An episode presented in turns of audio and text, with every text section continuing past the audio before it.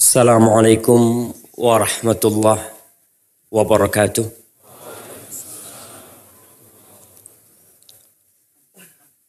Alhamdulillah alladzi bi ni'matihi tatimmu salihat.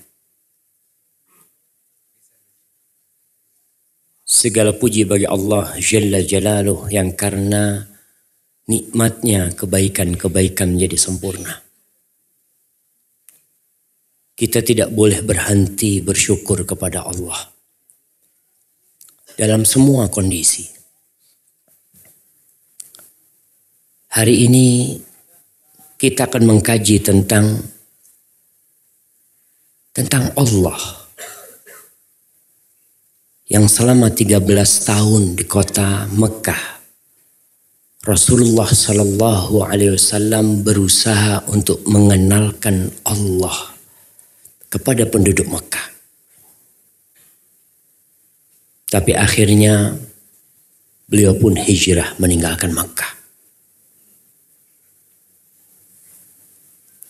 Dan beliau mengajarkan kepada kita agar kita yakin dan percaya kalau Allah mendengar kita. Bahkan pujian-pujian yang kita panjatkan dalam sholat kita. Itu pun Allah mendengar dan menjawabnya. Ketika seorang hamba mengatakan Alhamdulillahi Rabbil Alamin. Apa kata Allah? Hamidani abdi hambaku memujiku kata Allah. Ar-Rahmanir Rahim. Ketika hamba mengatakan Ar-Rahmanir Rahim, Allah Jalla Jalaluh mendengar dan menjawab mengatakan Asna alayya abdi. Hambaku terus memuja dan menyanjungku. tatkala kita mengatakan Maliki yaumiddin apa kata Allah? Majadani abdi. Hambaku mengagungkan aku. Tatkala kita bangkit dari rukuk kita apa yang kita katakan? Tatkala imam mengatakan Sami Allahu liman hamidah. Allah mendengar bagi siapa yang memujinya. Kita dengan serentak mengatakan Rabbana walakal Wahai Rabb kami, bagimu semua pujian ya Allah. Karena memang Allah yang pantas dipuja dan puji. Bahkan Rasul Shallallahu Alaihi Wasallam dalam kondisi susah beliau tetap memuji Allah. Kadangkala kita lupa. Dalam kondisi susah, malahan ada perasaan buruk sangka kepada Sang Pencipta. Allahumma salli wa sallim wa zid wa barik wa an'im ala sayyidina wa maulana Muhammadin wa ala alihi wa ashabihi ajma'in. Ya Allah, semoga salawatmu, salam berkah dan nikmatmu senantiasa kau curahkan untuk hamba kekasihmu. Untuk baginda Nabi kita Muhammad sallallahu alaihi wasallam.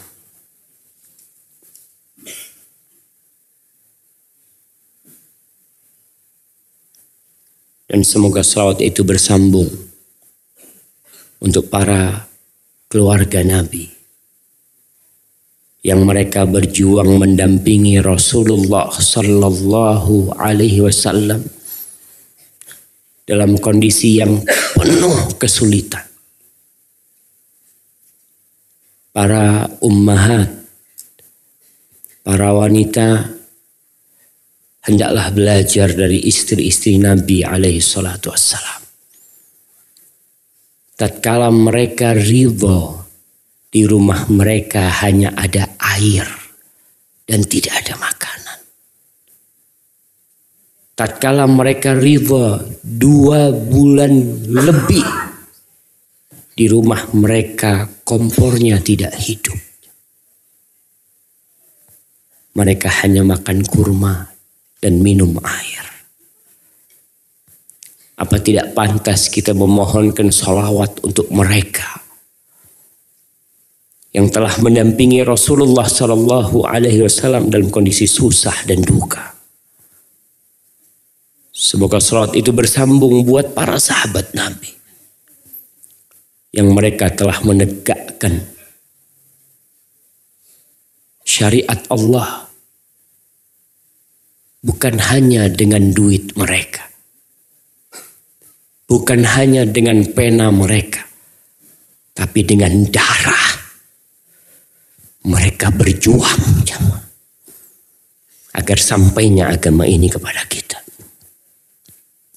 Amma ba'd ahibati fillah. Sebelum kita mulai kajian kita ana minta kepada antum untuk untuk maju ke depan. Antum nggak perlu meneteskan darah. Maju ke depan kadang kala susah. Baik. Antum berdiri ahsan. Dari tadi udah capek duduk, antum berdirilah. Berdiri terus maju sedikit. Yang di luar juga jamaah antum di luar. Yang di luar berdiri. Fadl terus duduk antum. Nah, Sebagian nggak mau berdiri, nggak lah Ustaz. Anak pejuang pertama yang duduk di sini. Karena merasa, insya Allah cukup lah jamaah.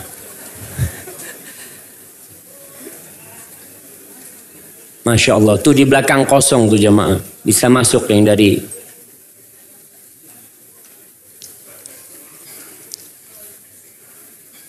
Allah Jalla Jalaluh berfirman Ya ayyuhalladzina amanu idza qila lakum tafassahu fil majalis fafsahu.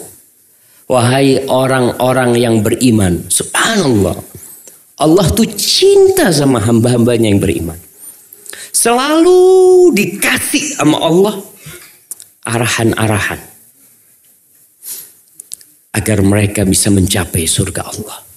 Apabila dikatakan kepada kalian, lapangkan buat saudara kalian yang akan datang.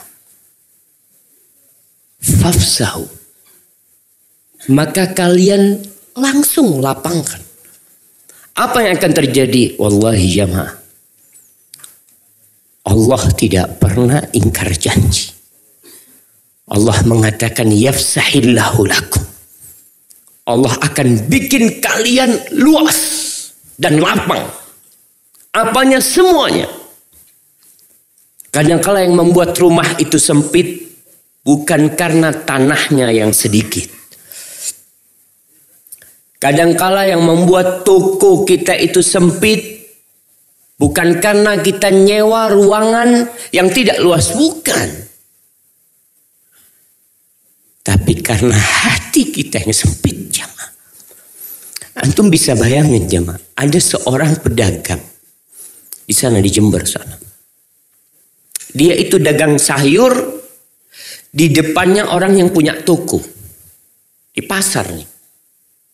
Dia nggak punya toko. Tapi bayangkan yang jualan sayur berangkat haji. Yang punya toko nggak berangkat haji. Hati jamaah.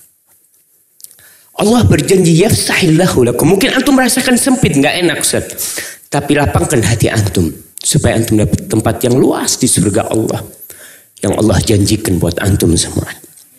Ahibati. Siapa yang tidak punya masalah dalam kehidupannya ini? Siapa yang tidak menderita?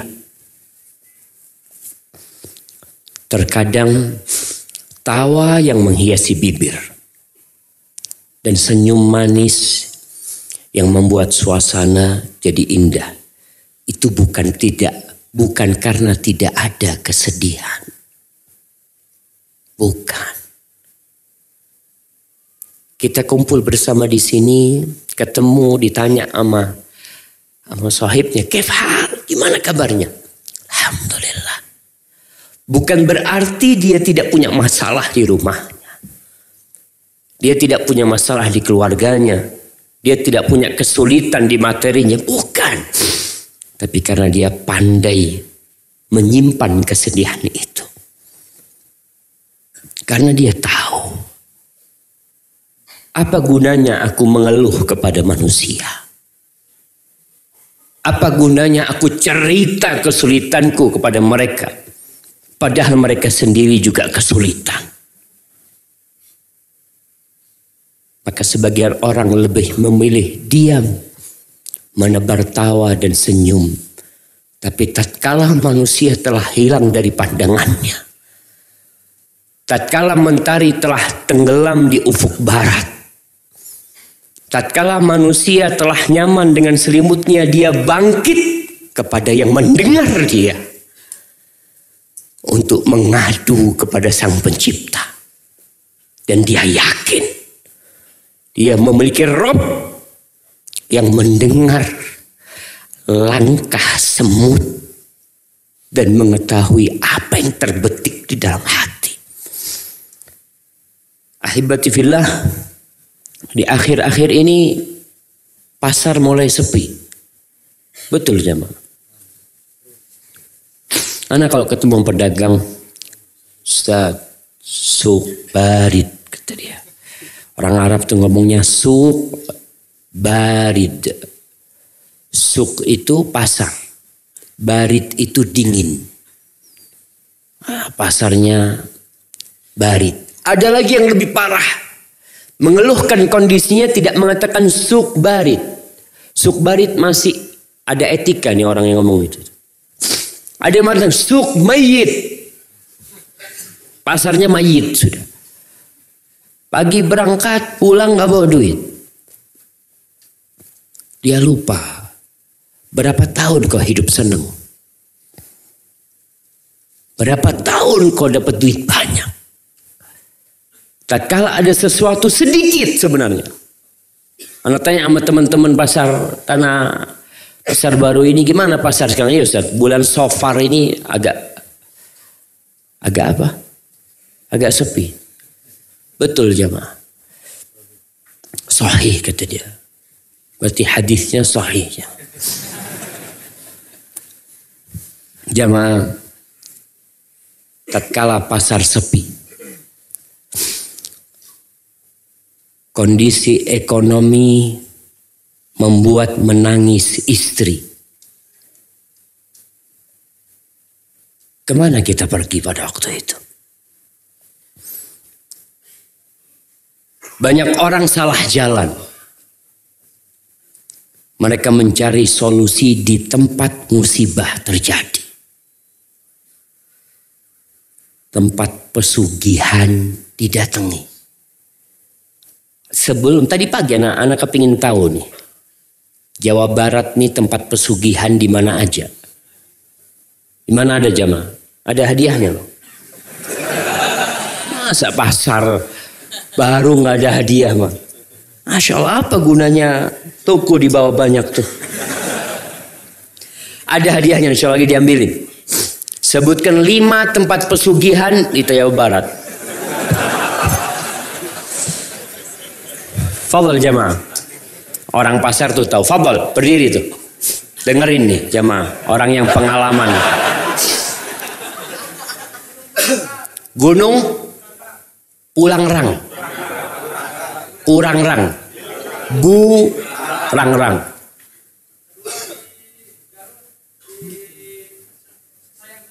sayang gelang. Garut dua. Apa? Kelang. Oke apa?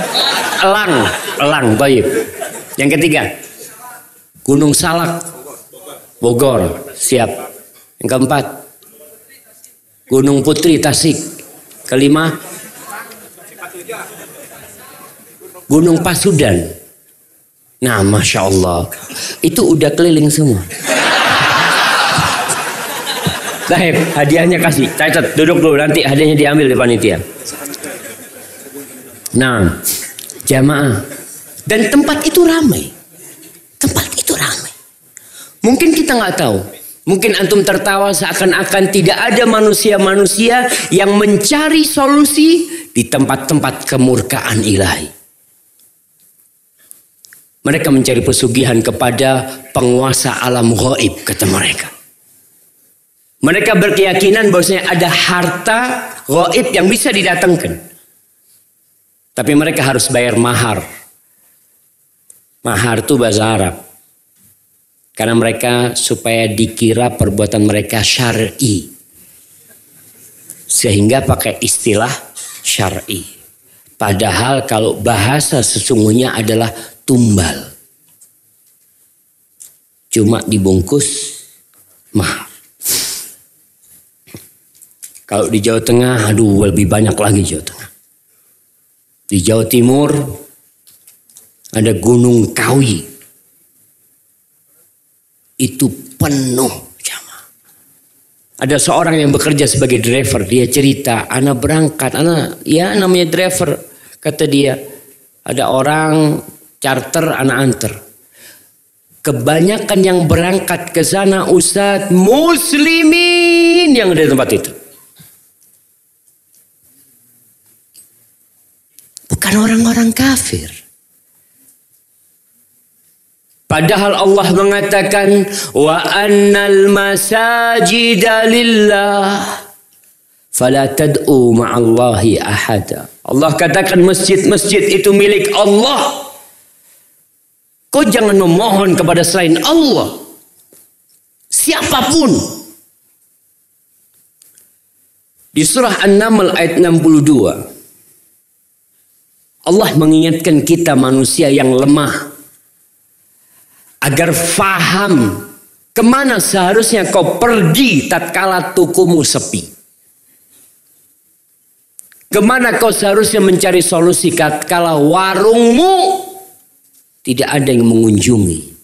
Ke mana seharusnya? Allah berfirman, "Amman yujibul muttarra idza da'ah."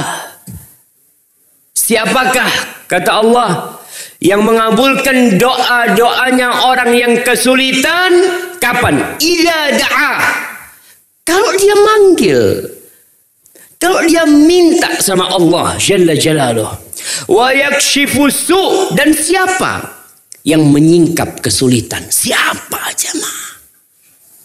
Wa yaj'alukum khulafa al-ard. Dan menjadikan kalian khalifah-khalifah di bumi. Tuh rumah yang kalian tempatin itu dulu milik orang lain. Toko yang kalian sewa dulu milik orang lain. Banyak. Kita hanya menggantikan generasi yang lalu. Siapa yang menjadikan itu? Allah. Lalu Allah mengatakan ailahun ma'allah. Apakah ada sesembahan selain Allah? Apakah ada? Qalilan ma tadhakkarun. Sedikit kalian itu yang ingat sedikit. Punya masalah sedikit dukun. Dan laris jamaah. Walaupun dukun-dukun di masa kini pakai gamis sekarang. Iya. Pakai gamis mereka bisa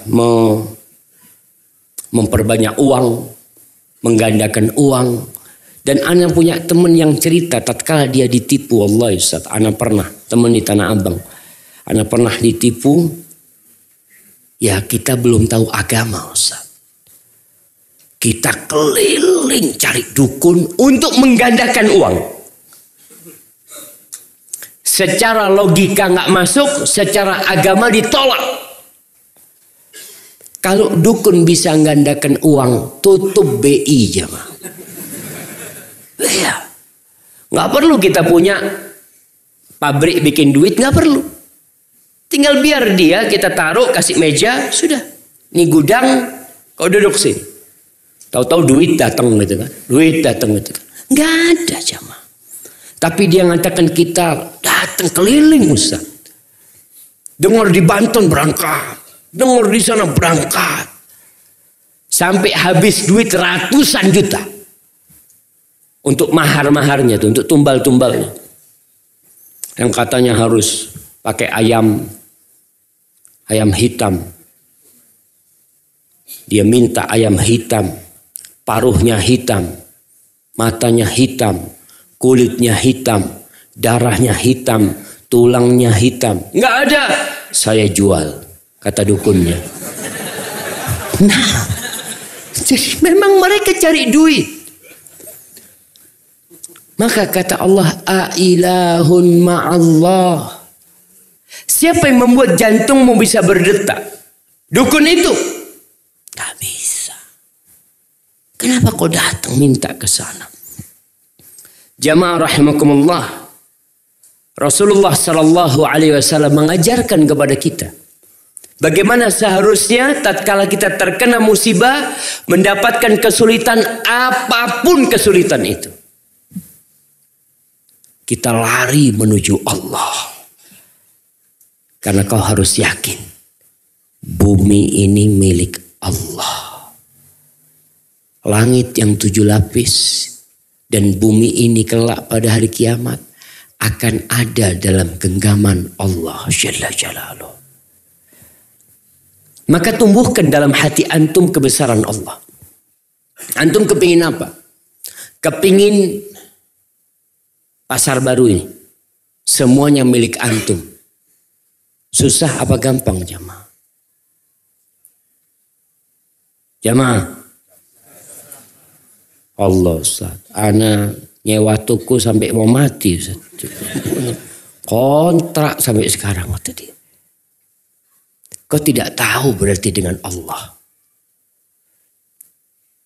Kita kadangkala pesantren butuh tanah. Butuh tanah berapa? Kita butuh tanah satu hektar. Berapa harganya? Ya kira-kira 2 M setengah. Mahal apa murah jamaah? 2 M setengah. Mahal. Allahu Akbar. Bumi ini semua milik Allah. Allah mau kasih kau separuh bumi Allah akan kasih. Nanti ketika kau masuk surga Allah, Allah akan kasih kepada orang terakhir yang masuk surga sepuluh kali lipat bumi ini. Kalau cuma satu hektar, dua hektar, nggak ada artinya. Maka kau minta sama Allah. Rasulullah Sallallahu Alaihi Wasallam ketika perang Badar, ketika 313 sahabatnya harus menghadapi seribu pasukan. Beliau tahu 300 ngadepin 1000 ya secara akal nggak mungkin menang ya Allah. Tapi beliau yakin Allah tuh Rabbul Alamin. Maka Nabi mengangkat tangannya sampai selendangnya itu berulang kali jatuh. Beliau mengatakan Allahumma wa'daka alladhi wa'adtani. Allahumma anjiz wa'daka alladhi wa'adtani. Ya Allah janjimu ya Allah kepadaku ya Allah. Janjimu kepadaku ya Allah. Apa yang terjadi? Allah tinggal ngomong kun fayakun selesai jamaah. Selesai seribu orang itu. Abu Jahal selesai hidupnya. Umayyah bin Khalaf selesai hidupnya Nggak ada yang sulit buat Allah kalau kita yakin Allah mendengar. Sebagian di antara kita udah seudhan dulu sama Allah.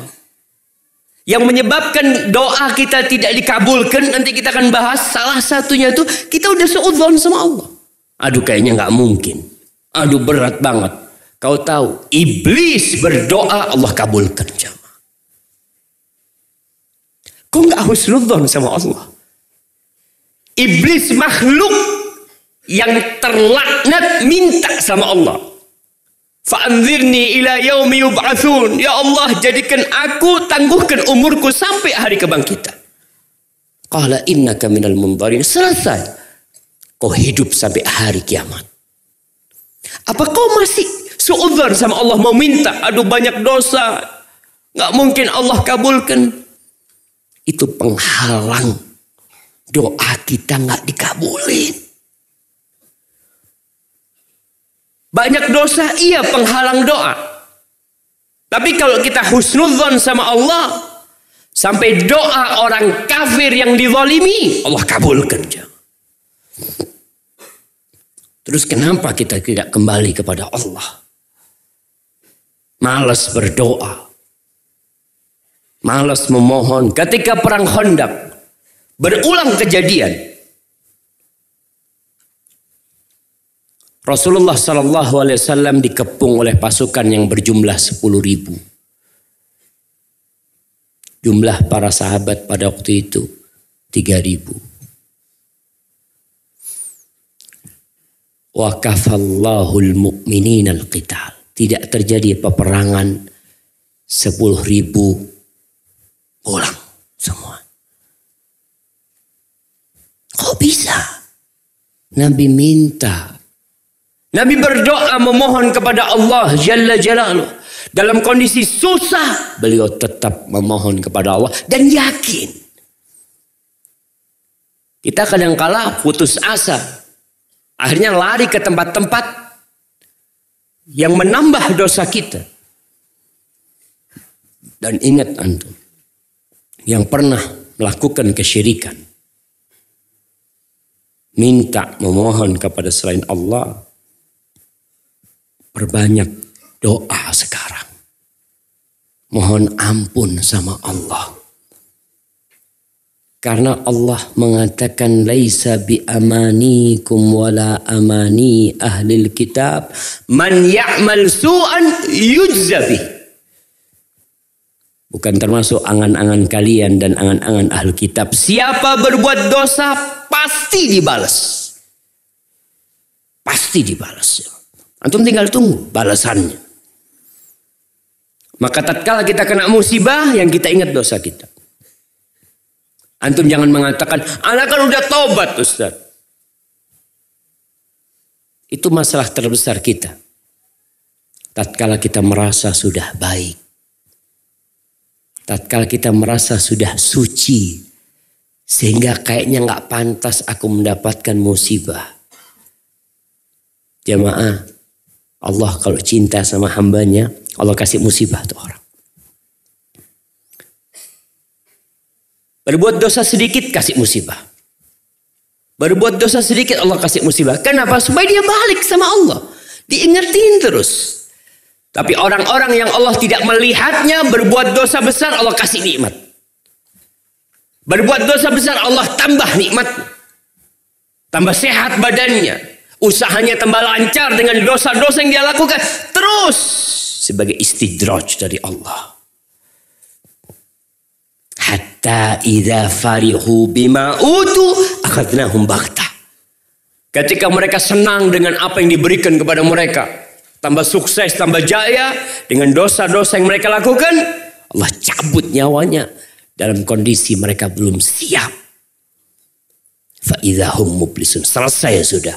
Khasirat dunia wal akhirah. Dia merugi dunia dan akhirat. Kenapa hasil kerja dia dia tinggalin? Kau udah kaya raya, terus ke mana kau bawa habis kau tinggalkan? Dan di akhirat dengan setiap sen yang kau kumpulkan kau dihisap dan diazab nantinya. Maka ingat, kalau ada orang-orang yang pernah melakukan dosa kesyirikan, dia kembali kepada Allah, istighfar, dia kena musibah, dia katakan pantas aku dapat dapat cobaan ini karena banyak dosaku. Nabi Yakub alaihissalam bagaimana dia berhusnudzon kepada Allah. Musibah itu bertambah bukan berkurang. Musibah pertama dia kehilangan Nabi Yusuf alaihissalam. Anak yang paling dicintai. Antum bisa bayangin. Kalau antum punya anak yang paling antum cintai, antum pulang dari pasar baru, anak antum tidak ada. Antum akan laporan polisi. Sang ibu mungkin tidak akan makan berhari-hari. Sang ayah kepikiran terus merasa bertanggung jawab atas hilangnya anak. Sehari, dua hari, tiga hari. Bagaimana kalau antum kehilangan anak antum bertahun-tahun? Nabi Yakub ketika Nabi Yusuf tidak pulang, Allah mengatakan di surat Yusuf ayat 84, wa tawalla anhum. Maka dia berpaling dari anak-anaknya yang durhaka pada waktu itu. Wa qala ya asafa ala Yusuf. Dia sedih. Sedih kehilangan Nabi Yusuf. Wa biyaddat aynahu minal huzni fahuwa kadhim. Matanya itu sampai memutih jamaah. Karena dia sedih dan dia menahan emosinya menahan sakit hatinya. Ada orang yang tatkala disakiti keluar dari lisannya doa-doa buruk. Dia mencela, menghardik, bahkan berdusta. Tapi aku fahuwa kadim. Selesai. Bertahun-tahun tuh. Kemudian dia kehilangan adiknya Nabi Yusuf, Benyamin. Gara-gara berangkat ke Mesir gak balik lagi. Karena dituduh mencuri. Sudah. Ditambah kakaknya yang paling besar pun gak mau balik. Enggak, aku gak mau balik. Kakaknya mengingatkan kita udah banyak dosanya sama orang tua kita. Aku gak akan balik. Sudah. Sampai Allah yang memutuskan bagaimana kita nih karena dosa-dosa yang kita lakukan. Mereka pulang. Laporan kepada abahnya. Menceritakan bagaimana kisah Benyamin mencuri itu takaran punya raja. Akhirnya dia ditahan. Dan dia ditawan di sana. Apa kata Nabi Yakub alaihissalam? Qala bal sawwalat lakum anfusukum amra nafsu kalian nih yang membuat banyak keburukan ini terjadi. Fasabrun jamil. Aku akan sabar-sabar yang jamil, jemaah. Sabar yang indah. Sabar yang indah, jemaah. Sabar yang tidak ada mengeluh kepada manusia. Nggak ada dia curhat di Facebook. Nggak ada dia curhat di status dia. Dia hanya mengatakan fasobrun jamil. Aku akan sabar dengan sabar yang baik. Itu Nabi aku. Beliau sabar, sabarnya habis, beliau kulaan lagi. Antum tahu? Ada orang yang mengatakan Ustaz udah nggak sabar. Antum beli lagi sabar itu. Di mana cari kesabaran? Pasar baru jualan kesabaran. Antum cari orang-orang yang lebih susah dari antum. Antum pulang bawa lagi sabar tuh. Sabar yang mulai mau habis, antum datang ke tempat-tempat orang yang lebih susah dari antum. Antum pulang dengan hati yang lebih lapang. Ternyata aku lebih nyaman ternyata.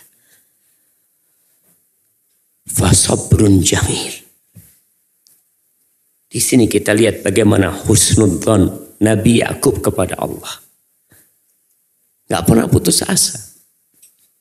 Asallah ayyatiyani bihim jami'an innahu huwal alimul hakim.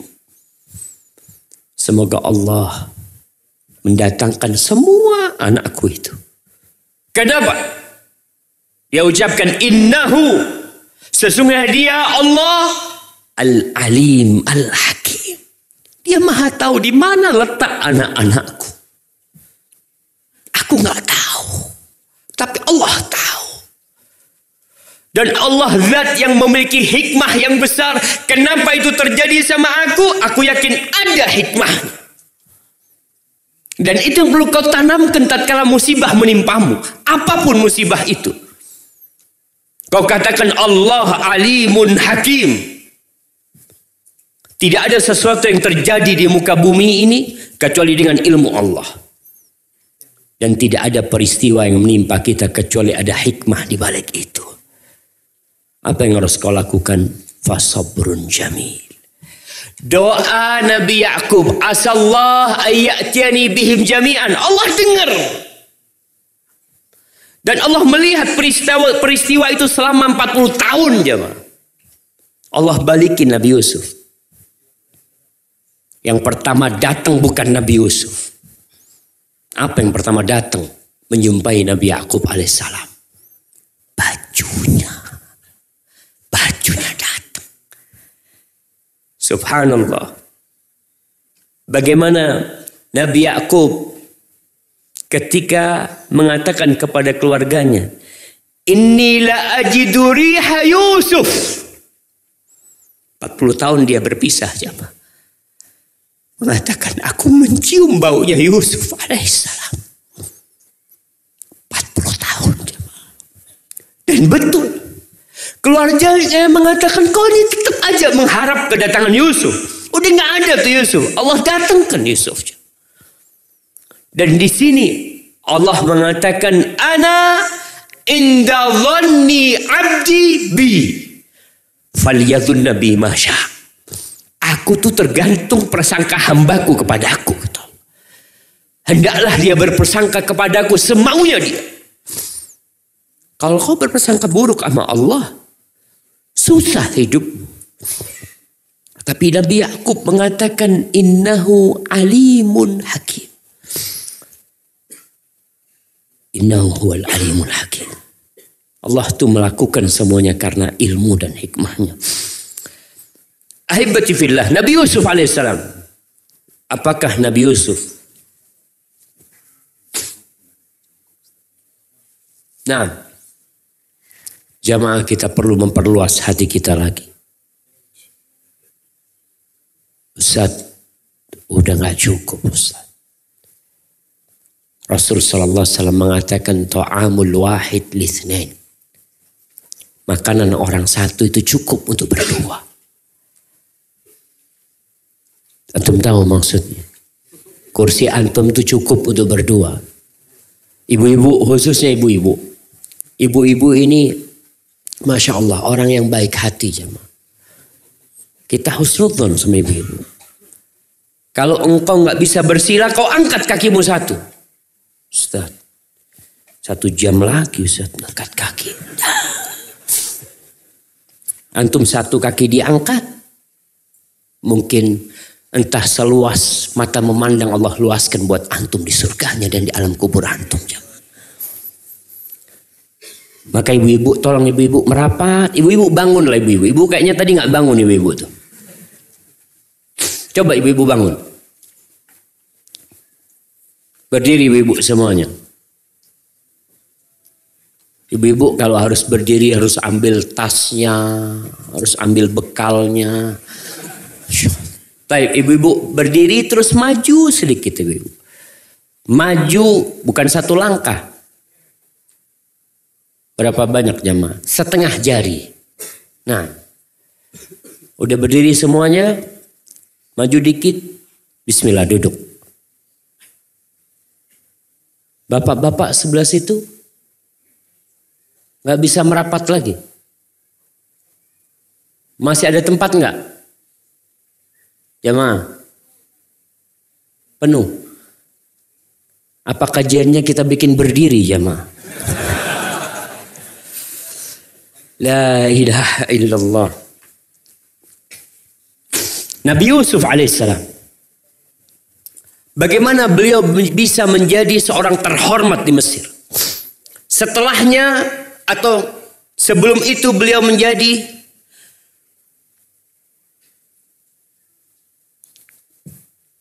menjadi apa? Menjadi anak yang dibuang. Hidup sebatang kara dijual menjadi budak. Sebatang kara sama. Orang sekarang berpikir, anak yatim gak mungkin bisa jadi apa-apa. Kata siapa? Kesian tuh anak-anak yatim. Tunjukkan bagaimana orang-orang besar yang mereka tidak punya bapak jamaah.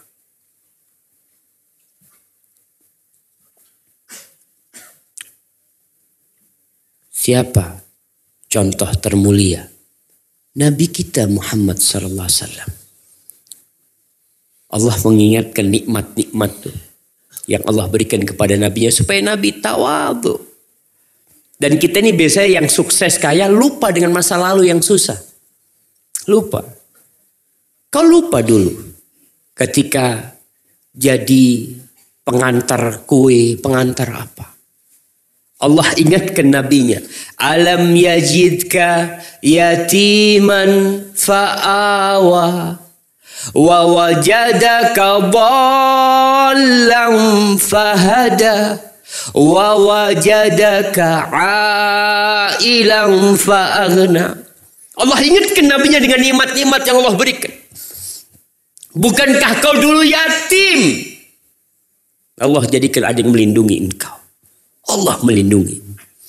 Allah yang merawatmu. Dan engkau tersesat.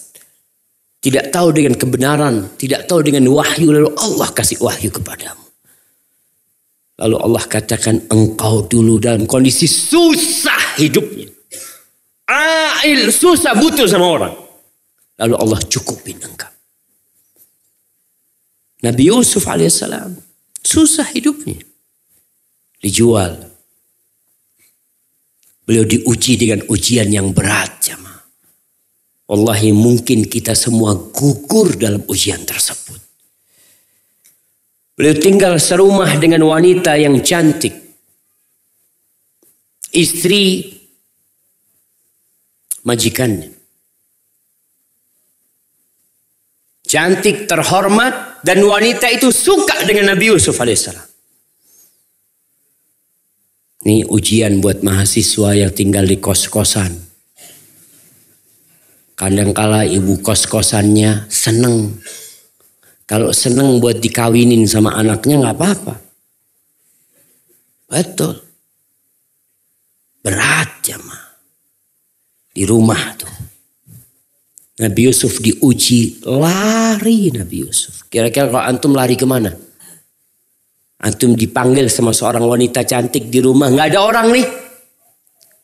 Antum lari, lari keluar apa lari ke dalam? Wallahu a'lam. Inna nafsa la'ammaratum bisu. Nafsu itu selalu nyuruh kepada keburukan. Nabi Yusuf pun kalau bukan karena dijaga Allah, Entah apa yang terjadi. Allah yang jaga. Setelah peristiwa itu belum selesai. Itu istri majikannya ngundang perempuan-perempuan cantik lagi. Di rumahnya. Dia ingin tunjukkan bagaimana tampannya ini orang. Dan kenapa aku ingin sama dia.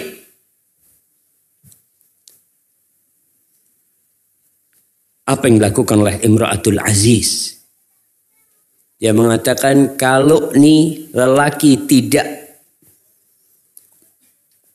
memenuhi keinginanku, aku akan penjarakan. Ada dua pilihan. Melayani majikannya atau dipenjara. Antum pilih mana jamaah? Iman yang menentukan itu. Dan bantuan Allah. Nabi Yusuf berdoa mengatakan qala rabbi sijnu ahabbu ilayya mimma yad'unani ilayhi wa illa tasrif anni kaidahunna asbu ilayhinna wa akun minal jahilin Ya Allah, wahai Rabbku, penjara lebih aku cintai daripada ajakan mereka. Kalau engkau tidak memalingkan aku dari tipu muslihat mereka ya Allah. Aku bakal terjebak ya Allah. Aku akan jadi orang-orang bodoh kata Nabi Yusuf alaihissalam. Apa yang terjadi? Fastajabalahu rabbuhu. Allah kabulkan doanya. Allah dengar doanya Nabi Yusuf alaihissalam. Dia lebih mengutamakan azab dunia di penjara daripada dia harus melakukan kemaksiatan itu. Allah kabulkan doanya. Innahu huwa sami'ul alim. Sesungguhnya dia Allah as-sami' yang maha mendengar.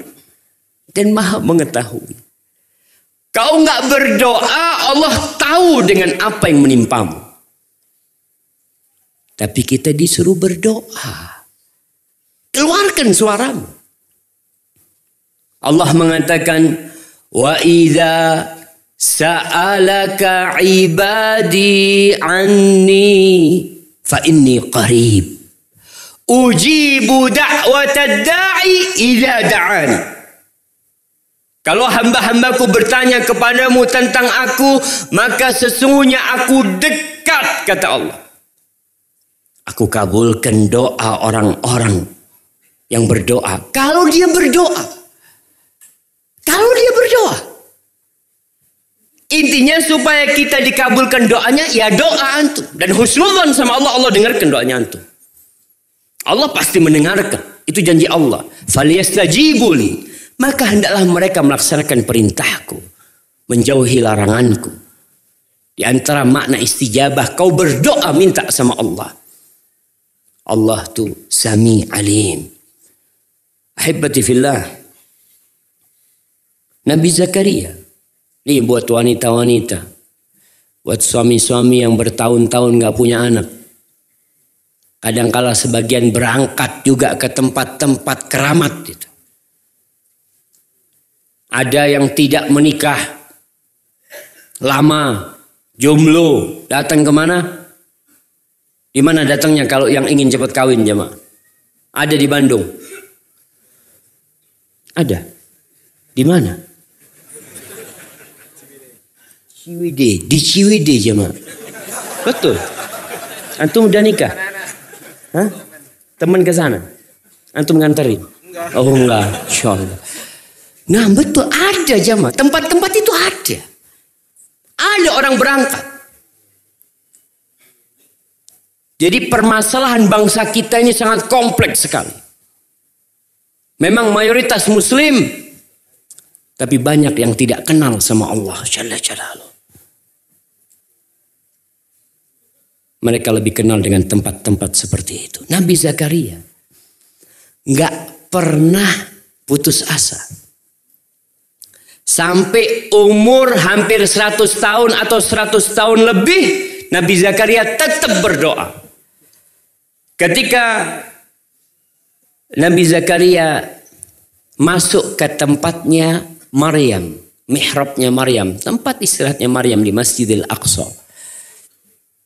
Kullama dakhala 'alaiha Zakaria al-mihrab wajada 'indaha rizqa. Qala ya Maryamu anna laki hadha? Qalat huwa min indillah. Innallaha yarzuku man yasha bighairi hisab. Setiap masuk ke tempatnya Maryam ditemukan buah-buahan jamaah. Ada buah-buahan musim dingin pada musim panas. Ada buah-buahan musim panas pada musim dingin. Dan tahu Zakaria tidak memasukkannya ke sana. Dari mana kau dapat ini? Apa jawab Maryam? Nih, seorang bocah wanita, bocah kecil yang dibesarkan oleh Zakaria karena nazar ibunya. Apa artinya Maryam jemaah? Anda mau kasih hadiah lagi. Hadiah belum datang. Entar lagi, masih tutup tokonya. Baik, yang kedua. Pertanyaan kedua. Maryam. Wanita yang disucikan. Itu Maryam Al-Adhra. Al-Adhra itu artinya disucikan. Tapi arti nama Maryam sendiri. Nah. Masya Allah. Betul. Nah. Maryam itu artinya khadimatul Rabb. Pelayan Tuhan jamaah.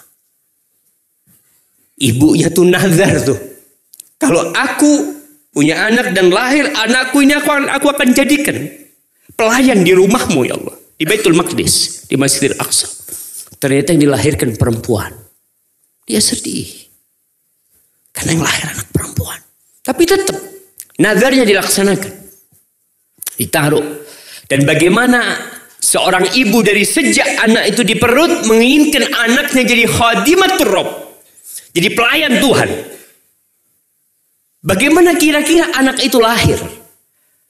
Maka wanita-wanita yang hamil niatkan anaknya kepingin jadi apa nanti kau lahir. Sehingga engkau terus berdoa. Sembilan bulan, sepuluh hari kau terus berdoa memohon agar anak itu jadi anak yang soleh.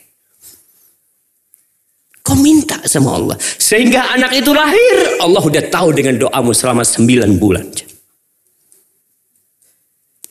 Maryam tumbuh benar-benar menjadi hamba yang tahu dengan Tuhannya.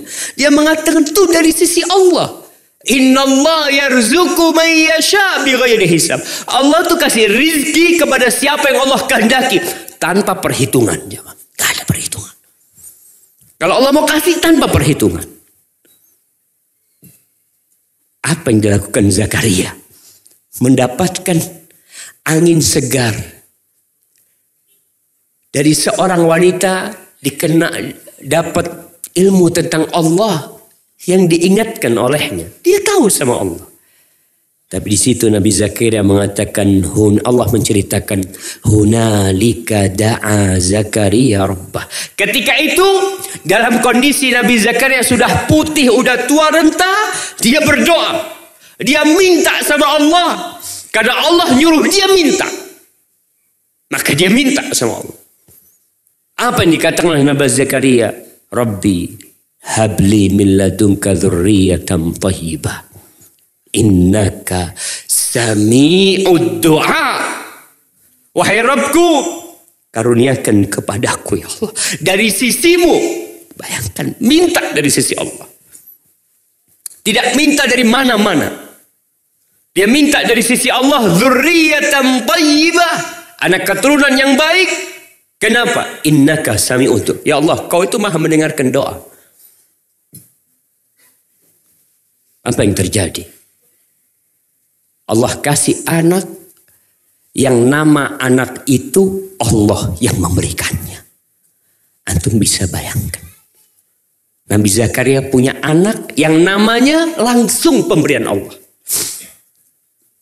Ya, ya. Allah kabulkan doanya. Di surah Al-Anbiya ayat 89 90 Allah mengatakan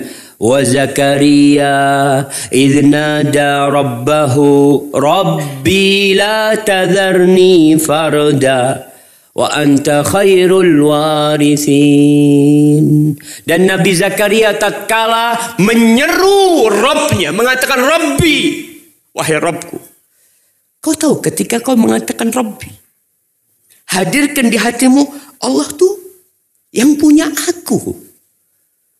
Allah tuh yang punya rumahku ini. Allah tuh yang punya kota Bandung ini. Allah tuh yang punya Indonesia.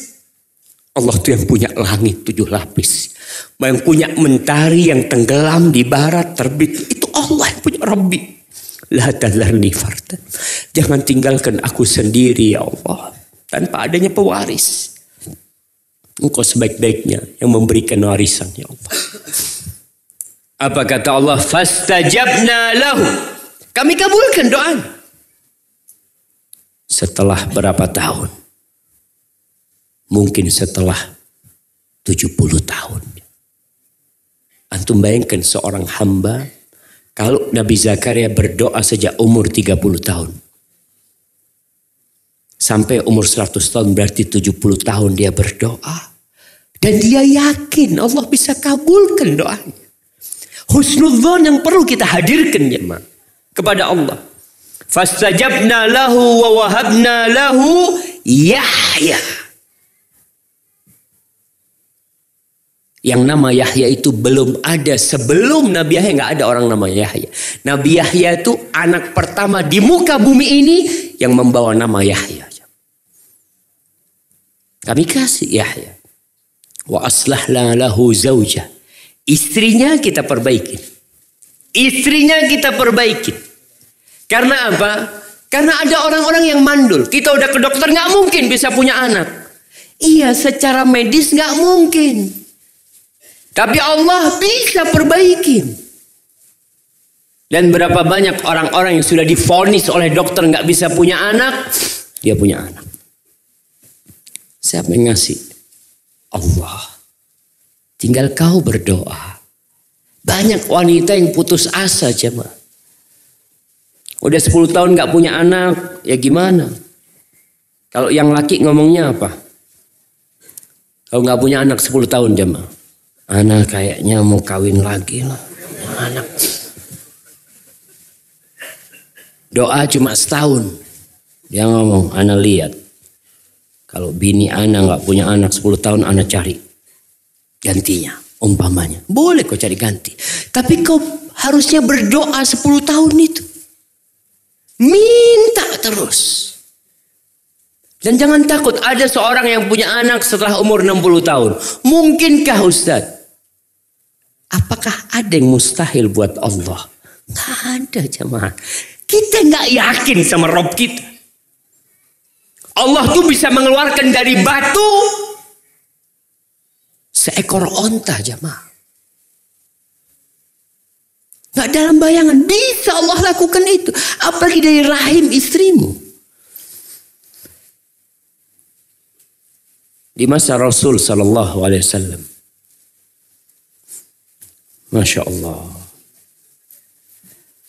Baik, Alhamdulillah. Hadiahnya udah datang. Kita mau kasihkan sekarang. Nah, ini kasih yang belakang sana. Angkat tangan. Iya, antum bawa ke belakang. Insya Allah ini yang belakang sini. Nah.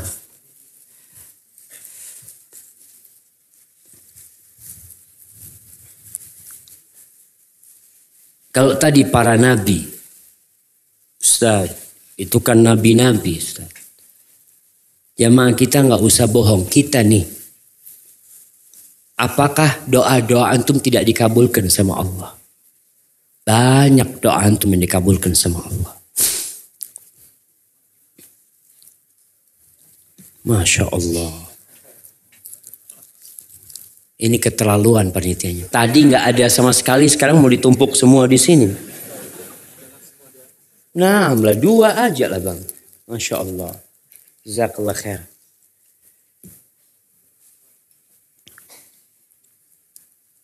Di masa Rasul Sallallahu Alaihi Wasallam ada seorang sahabat wanita yang bernama Khawlah bintu Tha'labah. Dia memiliki suami namanya Aus ibn Samit. Saudaranya Ubadah bin Samit. Khawlah cerita. Aku tuh menjadi istrinya Aus bin Samit yang dia sudah tua sebenarnya. Katanya Khawlah kana syaikhan kabiran qad sa'a khuluquh. Dia udah tua, udah tua renta, akhlaknya buruk lagi. Suatu hari Aus masuk ke rumah, dia ngomong sesuatu, aku membantahnya. Fagatib, marah Aus karena dibantah oleh istrinya. Apa kata Aus? Anti alayya zahri ummi. Engkau buat aku seperti punggung ibuku. Apa maknanya? Ya sudah haram. Bolehkah seorang mendatangi ibunya? Ah, boleh. Aus memisalkan istrinya seperti punggung ibunya. Thumma kharaj. Kemudian Aus keluar, dia majelas, duduk bersama sahib-sahibnya beberapa waktu, lalu habis gitu masuk ke rumah lagi. Fa'idha huwa yuriduni an nafsi. Dia mau sama aku. Mau mendatangi aku setelah tadi mengatakan aku seperti punggung ibunya. Apa kata Khawlah? Kalla nafsu khuwailah biyadih la takhlus ilayya wa qad qulta ma qult hatta yahkum Allah wa rasuluhu fina bihukmin. Enggak. Demi Allah, demi yang jiwa Khuwailah ada di tangannya, nggak boleh kau menyentuh aku lagi, nggak boleh. Setelah engkau mengatakan tadi yang kau katakan aku seperti punggung ibunya, nggak ada. Sampai Allah menurunkan, memutuskan hukum antara aku dengan engkau dalam urusan ini. Allah dan Rasulnya. Apa yang terjadi jemaah? Katanya khaulah fawasabani. Diterkam istrinya sama sama Aus. Khaulah ini diterkam. Famtana'tu bima taghlibu bihil mar'ah asy-syaikha ad-dha'if dibanting itu Aus sama Khawlah. Udah tua renta, sok jagoan sama istrinya yang masih muda. Dipiting dia dibanting, tinggalin sama sama Khawlah. Enggak. Lalu kata Khawlah, aku keluar ke tetanggaku, pinjem baju. Khawlah nggak punya baju abaya jamaah yang tertutup. Sekarang subhanallah wanita-wanita bajunya jangan ditanya. Beli lagi, beli lagi. Bukan beli saat ganti. Nggak ganti kau. Tapi nambah. Seharusnya ganti. Beli baru yang lama, keluarin. Ini khaulah. Kau akan tahu bagaimana posisi khaulah ini di mata sang pencipta. Dan bagaimana posisimu yang memiliki banyak baju di rumah. Kalau baju yang dipakai untuk keluar rumah, nggak ada yang pantas. Maka Khawlah mengatakan fasta'artu min thiyaban, aku pinjam baju untuk bisa keluar rumah. Thumma kharajtu hatta ji'tu ila Rasulillah sallallahu alaihi. Aku datang menjumpai Rasulullah sallallahu alaihi wasallam. Fajalastu baina yadayhi, aku duduk di hadapan Nabi. Masuk ke rumahnya, jumpai Nabi duduk di hadapan Rasul SAW. Lalu aku cerita tentang apa yang telah terjadi. Aku mengadu kepada dia. Akhirnya curhat juga nih. Si Khawlah tentang keburukan suami. Apa kata Nabi SAW? Ya Khuwailah. Ibna ammika syekhun kabir. Fattaqillah fihi. Wahai Khuwailah itu anak pamanmu yang sudah tua. Sepupuan nih sama Khawlah. Kau bertakwalah kepada Allah. Kau layanin dia. Dan dalam riwayat lain, Nabi mengatakan, Ara illa annaki qad binti Aku lihat kayaknya kau udah gak boleh lagi tuh. Kau harus pisah sama dia. Artinya sudah cerai.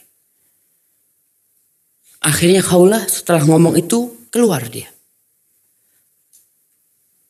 Ketika mau keluar, Quran turun.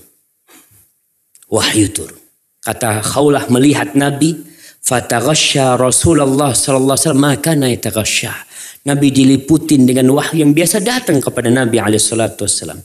Kemudian beliau sadar. Mengatakan, Ya Khuwailah, Wahai Khuwailah, qad anzalallahu fiki wa fi sahibiki Qur'anan. Allah sudah menurunkan untukmu dan urusan temanmu ini ayat dari Al-Qur'an Karim. Lalu Nabi membacakan firman Allah ayat 1 sampai 5 dari surah. Surat apa anak kasih hadiah? Oh itu yang angkat tangan duluan. Berdiri antum. Masya Allah, barakallahu fikum. Antum kayaknya udah pandai baca Quran, nah kasih ini. Nah, kirim ke belakang sana. Suratul Mujadilah. Artinya seorang wanita yang berjidal. Yang dia berdialog sama Nabi wassalam. Mengadukan suaminya. Antum tahu setelah kejadian itu Rasulullah wasallam mengatakan kepada Khawlah suruh suamimu membebaskan seorang budak sebelum mendatangi engkau. Ya Rasulullah, dia nggak punya apa-apa. Miskin. Suami udah miskin, akhlaknya buruk. Enak nggak jamaah hidup dengan wanita dengan lelaki seperti itu? Ya perempuan yang tahu. Tapi sebagian mereka sabar. Dia nggak punya apa-apa ya Rasulullah SAW. Ya udah, suruh dia puasa dua bulan berturut-turut. Kata Khawlah, ya wallahi innahu la syekhun kabir. Ya Rasulullah demi Allah. Dia itu sudah tua rentang, nggak bisa puasa udah. Terus kata Nabi SAW, sudah suruh dia ngasih makan enam orang, 60 orang miskin. Ya Rasulullah, dia nggak punya apa-apa. Bayangkan jamaah. Tua, miskin, akhlaknya buruk. Lalu Nabi SAW membantu dengan dengan kurma untuk dikasih makan 60 orang. Kata Khawlah, aku juga bantu. Ada yang pulang kasih makan 60 orang, jadi halal lagi buat suaminya. Al-Imam Al-Qurtubi berkaitan dengan wanita ini. Menceritakan bagaimana suatu hari Umar bin Khattab radhiyallahu taala an Ketika itu Umar dalam masa pemerintahnya, dia sebagai khalifah, Amirul Mukminin, dia lagi berjalan naik keledai, diberhentikan oleh Khawlah.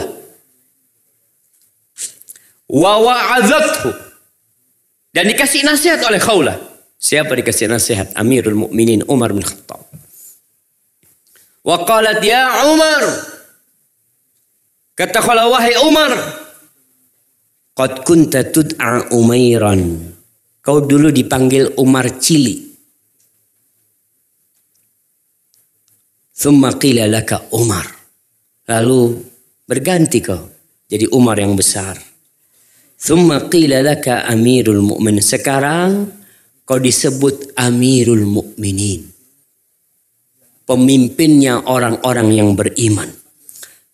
Fattaqillah ya Umar. Bertakwalah engkau kepada Allah wahai Umar. Fa innahu man ayqana bil maut khafal faut. Orang yang yakin dengan kematian, maka dia takut. Kematian itu datang tiba-tiba dalam kondisi dia belum siap. Waman ayqana bil hisab khafal azab. Yang yakin ada-ada hari hisab, maka dia takut dengan azab Allah. Umar itu berdiri jemaah, berhenti dia mendengarkan ucapan khawlah. Lalu orang-orang yang di sekitarnya ngomong, ya Amirul Mukminin katanya. Ataqifu li hadhil ajuz hadzal wuquf. Kau duduk seperti ini dengerin perempuan tua ini berbicara. Apa kata Umar bin Khattab radhiyallahu taala? Wallahi law habasatni min awalin nahar ila akhirin nahar La ziltu illa li salatil maktubah. Andai kata perempuan ini memberhentikan aku. Dari pagi sampai sore, aku akan berhenti mendengarkan dia. Kecuali untuk salat fardu. Habis salat aku mau datang lagi dengerin dia. Apa kata Umar? Atadruna man hadhil ajuz. Kalian tahu nggak siapa wanita tua ini? Hiya Khawla bintu Sa'labah. Dia tu Khawla bintu Sa'labah. Sami Allah qawlaha min fawqi sab'i samawat. Allah ajak dengar ucapan dia dari langit yang ketujuh sana. Allah mendengarkan omongan dua, omongan dia. Ayasma'u Rabbil Alamin qawlaha wa la yasma'uhu Umar. Masa Allah Rabbul Alamin mendengarkan ucapannya, Umar nggak mau dengerin ucapannya. Jamaah Allah tuh dengar kita jamaah. Tinggal kitanya kita mau nggak didengar sama Allah. Allah nyuruh kita minta. Kita mau nggak minta sama Allah. Dan Allah la yamal hatta tamallu. Allah tidak pernah bosan sampai kalian sendiri yang bosan. Dan itu yang menimpa kita. Kita bosan berdoa. Merasa doa kita tidak dikabulkan. Sa'ad bin Mu'ad, sahabat Nabi. Ketika perang Khandaq, saat termasuk yang terkena panah. Lalu dia Antum melihat sahabat Nabi ini Sa'ad bin Mu'ad yang ketika mati arsnya Allah bergetar. ars Allah bergetar. Karena kematian Sa'ad bin Mu'ad. Dia dirawat di dalam masjid. Nabi ingin saat dirawat dalam masjid. Mulai darah itu ngucur dari luka. Luka dia. Yang bahaya kok darah ngucur terus akhirnya tidak bisa berhenti dia kehabisan darah. Lalu saat berdoa dia mengatakan Antum dengarkan doanya saat. Allahumma in kunta abqaita min harbi Quraisyin syai'an fa abqini lah. Ya Allah, kalau masih ada peperangan melawan orang-orang Quraisy, maka hidupkan aku untuk peperangan itu. Innahu la qaumun ahabba ilayya ahabbu ilayya an ujahidahum la qauma ahabbu ilayya an ujahidahum min qaumi adaw rasulak wa kadzabuhu wa akhraju. Enggak ada satu kaum yang lebih aku sukai untuk berjihad melawan mereka lebih daripada orang-orang yang sudah menyakiti Rasulmu. Yang mendustakan Rasulmu dan mengusir Rasulmu. Wa in kunta wada'tal harb bainana wa bainahum kalau engkau sudah menyelesaikan tidak ada lagi peperangan antara kita dengan orang-orang Quraisy faj'alha li syahad jadikan nih lukaku sebagai mati syahidku wala tumitni tapi minta saat. Jangan kau matikan aku hatta tuqirra aini min Quraidah. Sampai kau sejukkan pandanganku terhadap Banu Quraidah. Banu Quraidah ini orang-orang Yahudi yang berada di kota Madinah yang mereka adalah sekutunya Sa'ad bin Mu'ad. Ada perjanjian antara Sa'ad dengan mereka. Yang pada waktu perang Khandaq mereka berkhianat. Maka Sa'ad meminta, Jangan kau matikan aku sampai kau senangkan mataku terhadap Banu Quraidah. Akhirnya betul. Banu Quraidah mereka menyerah ketika dikepung oleh para sahabat di benteng mereka. Dan Rasulullah SAW memberikan kebebasan kepada mereka. Kau mau siapa yang memberikan keputusan? Memberikan sanksi kepadamu. Kata mereka, Sa'ad bin Mu'ad. Udah, Panggil Sa'ad bin Mu'ad. Dipanggil Sa'ad bin Mu'ad. Dia naik keledainya. Ketika datang Sa'ad bin Mu'ad. Rasulullah sallallahu alaihi wasallam mengatakan, "Qumu ila sayyidikum." Kalian sambut tuh. Sayyid kalian sambut. Bangun para sahabat menyambut bin Mu'ad. Lalu saat mengatakan, apakah sanksi dan keputusanku itu akan dilaksanakan dan akan diridhoi oleh yang ada di tenda ini yakni Rasul SAW dia tidak ngomong Nabi. Kata Nabi iya apa pun keputusanmu itu yang akan dilaksanakan. Apa keputusan Sa'ad bin Mu'ad siapa yang tahu dengan keputusan Sa'ad bin Mu'ad anda kasih hadiah. Nah dihukum mati semuanya. Nah, antum ambil ini. Barakallahu fikum. Jawabannya kurang. Ada yang mau lengkapi?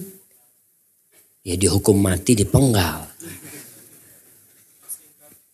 Diasingkan. Enggak. Dihukum mati benar. Masya Allah, jamil jiddan. Nih, yang laki yang balik dipenggal. Yang wanita dan anak-anak dijadikan budak dan hartanya dibagi sebagai harta rampasan perang. Masya Allah. Barakallahu fikum. Kirim ke sana. Itu hukuman. Ketika menyebutkan itu Sa'ad bin Mu'ad apa kata Rasulullah sallallahu alaihi wasallam laqad hakamta bi hukmillah min fawqi sab'i samawat hukummu sama persis dengan ketentuan Allah yang telah Allah putuskan dari langit ketujuh saat akhirnya Mu'ad pulang Sa'ad bin Mu'ad pulang ketika pulang dia masuk ke tendanya Para sahabat tahu-tahu kelihatan darah mengalir dari tendanya. Saat sudah meninggal dunia. Allah kabulkan doanya. Karena peperangan dengan orang-orang Quraisy selesai. Tidak ada lagi. Dan dia minta supaya dia bisa bahagia melihat orang-orang yang telah berkhianat kepada nabinya Allah kasih kepada dia setelah itu mati syahid Sa'ad bin Mu'ad radhiyallahu taala anhum Sa'ad bin Abi Waqqas. Oh antum jangan tanya. Sa'ad bin Abi Waqqas adalah salah seorang sahabat yang doanya mustajab. Bagaimana tatkala dia difitnah dia berdoa agar orang yang fitnah dia dibutakan, dipanjangkan umurnya, terjebak dalam fitnah dan Allah kabulkan doanya. Ummu Salamah, nih buat ibu-ibu nih. Ummu Salamah seorang sahabat Nabi. Antum baca jamaah kisah cinta Ummu Salamah dengan Abu Salamah. Bagaimana cinta mereka dipisahkan Abu Salamah hijrah ke Madinah. Ummu Salamah di kampungnya Ummu Salamah. Salamah anaknya di kampungnya Abu Salamah. Lalu Allah kumpulkan mereka kembali jamaah. Tentunya Ummu Salamah susah melupakan keindahan hidup bersama Abu Salamah. Ketika meninggal dunia suaminya Ummu Salamah. Ummu Salamah pernah mendengar doa dari Nabi alaihissalatu wassalam. Nabi mengatakan la yusibu ahadun minal muslimin musibatan fayastarji inda musibatihi tidaklah ada musibah yang menimpa seorang muslim Kemudian dia istirja mengatakan inna lillahi wa inna ilaihi raji'un. Lalu dia berdoa. Allahumma jurni fi musibati wa akhlif li khairan minha. Ya Allah, berikan pahala di musibah yang menimpaku dan berikan ganti yang lebih baik aku dari itu. Illa ajarahullah fi musibati. Melainkan Allah akan kasih pahala dia dengan musibah yang menimpanya. Allah akan kasih pahala. Bukan cuma itu, Allah akan kasih ganti yang lebih baik jemaah. Yang lebih baik. Ketika meninggal Abu Salamah, Ummu Salamah doa. Dan dia yakin. Cuma Ummu Salamah mikir. Man khairun min Abi Salamah. Siapa ya yang lebih baik dari Abu Salamah? Gak kebayang tuh. Ummu Salamah ada lelaki yang lebih baik dari suaminya. Akhirnya siapa yang melamar? Masya Allah. Masya Allah. Fadl. Barakallah fikum. Yang melamar itu Rasulullah Sallallahu Alaihi Wasallam. Allah kabulkan nggak doanya? Dikabulkan jemaah. Umur sama dilamar oleh Sayyidul Bashar yang paling mulia di alam semesta ini. Gara-gara doanya itu. Makanya wanita-wanita yang tinggal mati oleh suaminya, ada wanita yang kepingin suaminya cepat mati. Ya Allah Ustaz, boleh nggak Ustaz doa mudah-mudahan suamiku cepat mati. Daripada dia terus berbuat dosa Ustaz. Dia suka menyakitin anak. Doakan dia soleh. Bukan doakan cepat mati. Kalau mati, antum langsung tuh ambil kesempatan itu. Ada wanita kalau suaminya mati bergembira. Jangan sampai antum menjadi lelaki-lelaki yang ketika mati istri antum gembira. Berarti antum suami yang gagal. Seharusnya antum membuat istri antum nangis waktu antum mati. Sehingga dia ya berharap untuk bersama antum di surga. Tapi tadi ada wanita-wanita yang tatkala mat suaminya meninggal dunia tidak tampak kesedihan di wajahnya. Dia langsung mengatakan inna lillahi wa inna ilaihi raji'un. Allahumma ajurni fi musibati wa akhlif li khairan minha. Langsung dia mikir siapa penggantinya. Dia cari. Tapi yakin, nggak apa-apa husnudzon. Ummu Salamah langsung husnudzon. Dia cari siapa sih yang lebih baik dari suaminya. Dia yakin Allah akan ngabulkan doanya. Sehingga otomatis dia berpikir tentang lelaki yang lebih baik dari suaminya. Dan dia adalah Rasulullah Sallallahu Alaihi Wasallam. Jamaah rahimakumullah. Syekh Ali At-Tantawi bercerita. Beliau memiliki zikrayat dan memiliki kisah-kisah yang yang menarik sebenarnya. Di antara kisah-kisah yang disebutkan Suatu hari waktu itu dia jadi kodi, jadi hakim di Syam. Dia kumpul sama sahib-sahibnya, ya ngobrol sama mereka. Setelah malam dia merasa agak agak sesak dadanya. Maka dia izin kepada sahib-sahibnya mau pulang. Kata sahibnya janganlah, masih baru jam segini. Akhirnya gak enak sama sahib-sahibnya izin nih. Beliau izin mengatakan kepada mereka udah anak mau keluar sebentar lah. Menghirup udara segar nih. Disebutkan dia keluar dari rumah itu ada bukit kecil. Dia menghirup udara segar. Sayup-sayup dia mendengar. Ada suara wanita yang sedang menangis dan memohon kepada Allah dari balik bukit kecil itu. Maka didatangi nama syekh ini. Dilihat seorang wanita yang dilihat penuh dengan kesedihan dan kesulitan di wajahnya. Susah banget. Dia menangis memohon kepada Allah dengan tangisan yang nggak kebayang. Lalu kata syekhnya aku mendatangi dia. Aku datangin dia. Aku tanya sama dia. Maladhi yubkiki ya ukhti. Kau kenapa nangis? Kata dia. Suamiku orang yang keras. Gampang marah. Dan dia zalim. Dia mengusirku dari rumah. Dan anak-anakku semua diambil sama dia. Dan dia bersumpah untuk melarangku melihat anak-anak. Sedangkan aku nggak punya siapa-siapa. Aku nggak tahu mau ke mana juga. Lalu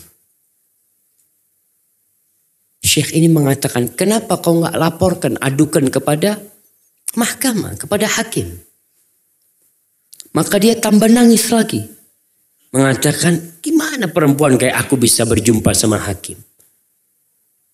Bagaimana aku bisa mencapai hakim itu gimana caranya? Aku nggak punya siapa-siapa dan tidak punya apa-apa. Subhanallah. Bayangkan. Perempuan itu tidak sadar bahwa Allah mengutus itu hakim kepada dia. Syekh pada waktu itu hakim yang ada di Syam. Allah kirim dia. Allah dengarkan doanya. Jam. Dan banyak kejadian-kejadian seperti itu. Bagaimana Allah mengatakan waman yattaqillah yaj'al lahu makhrajan wa yarzuqhu min haitsu la yahtasib. Waman yatawakkal 'ala Allah fa huwa hasbuh. Innallaha balighu amri. Qad ja'ala Allahu likulli syai'in qadra.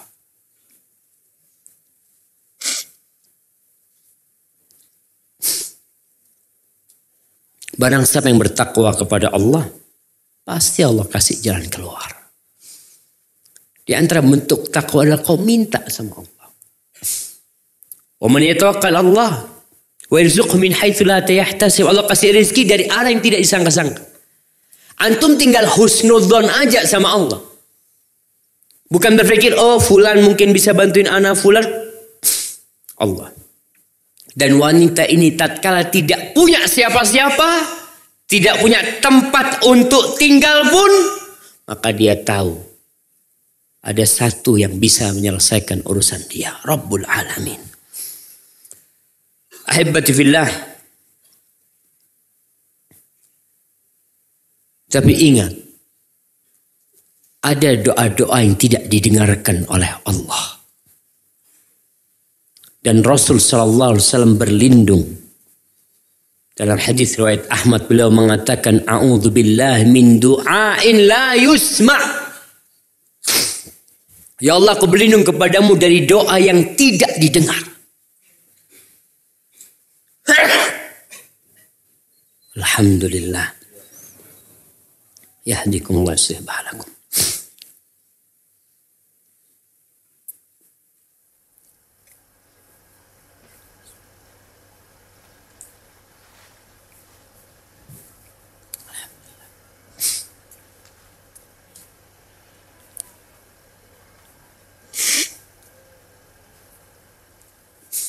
Jemaah rahimakumullah.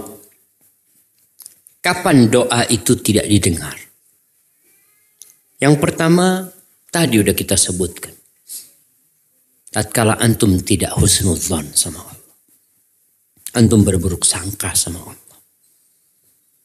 Iblis aja doanya dikabulkan. Kenapa kau tidak berdoa? Oleh karena itu Umar bin Khattab radhiyallahu taala anhu berkata bagaimana yakinnya Umar doa akan dikabulkan. Dia mengatakan inna la nahmilu hammal ijabah wa inna ma nahmilu hammad du'a. Kita tuh nggak terbebani dengan dikabulkannya doa. Enggak. Karena Allah udah janji. Yang jadi masalah tatkala kita nggak bisa doa. Itu yang jadi beban. Sehari kau lihat 24 jam waktu yang Allah berikan kepadamu.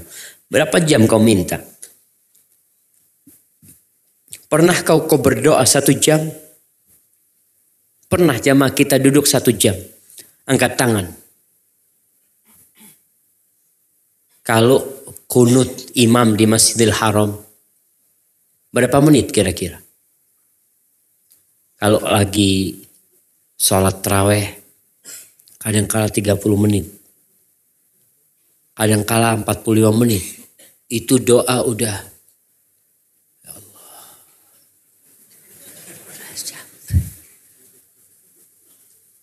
Berdiri kakinya goyang kiri. Antum lihat tuh. Goyang kanan. Padahal kau lagi minta sama Allah subhanahu wa ta'ala.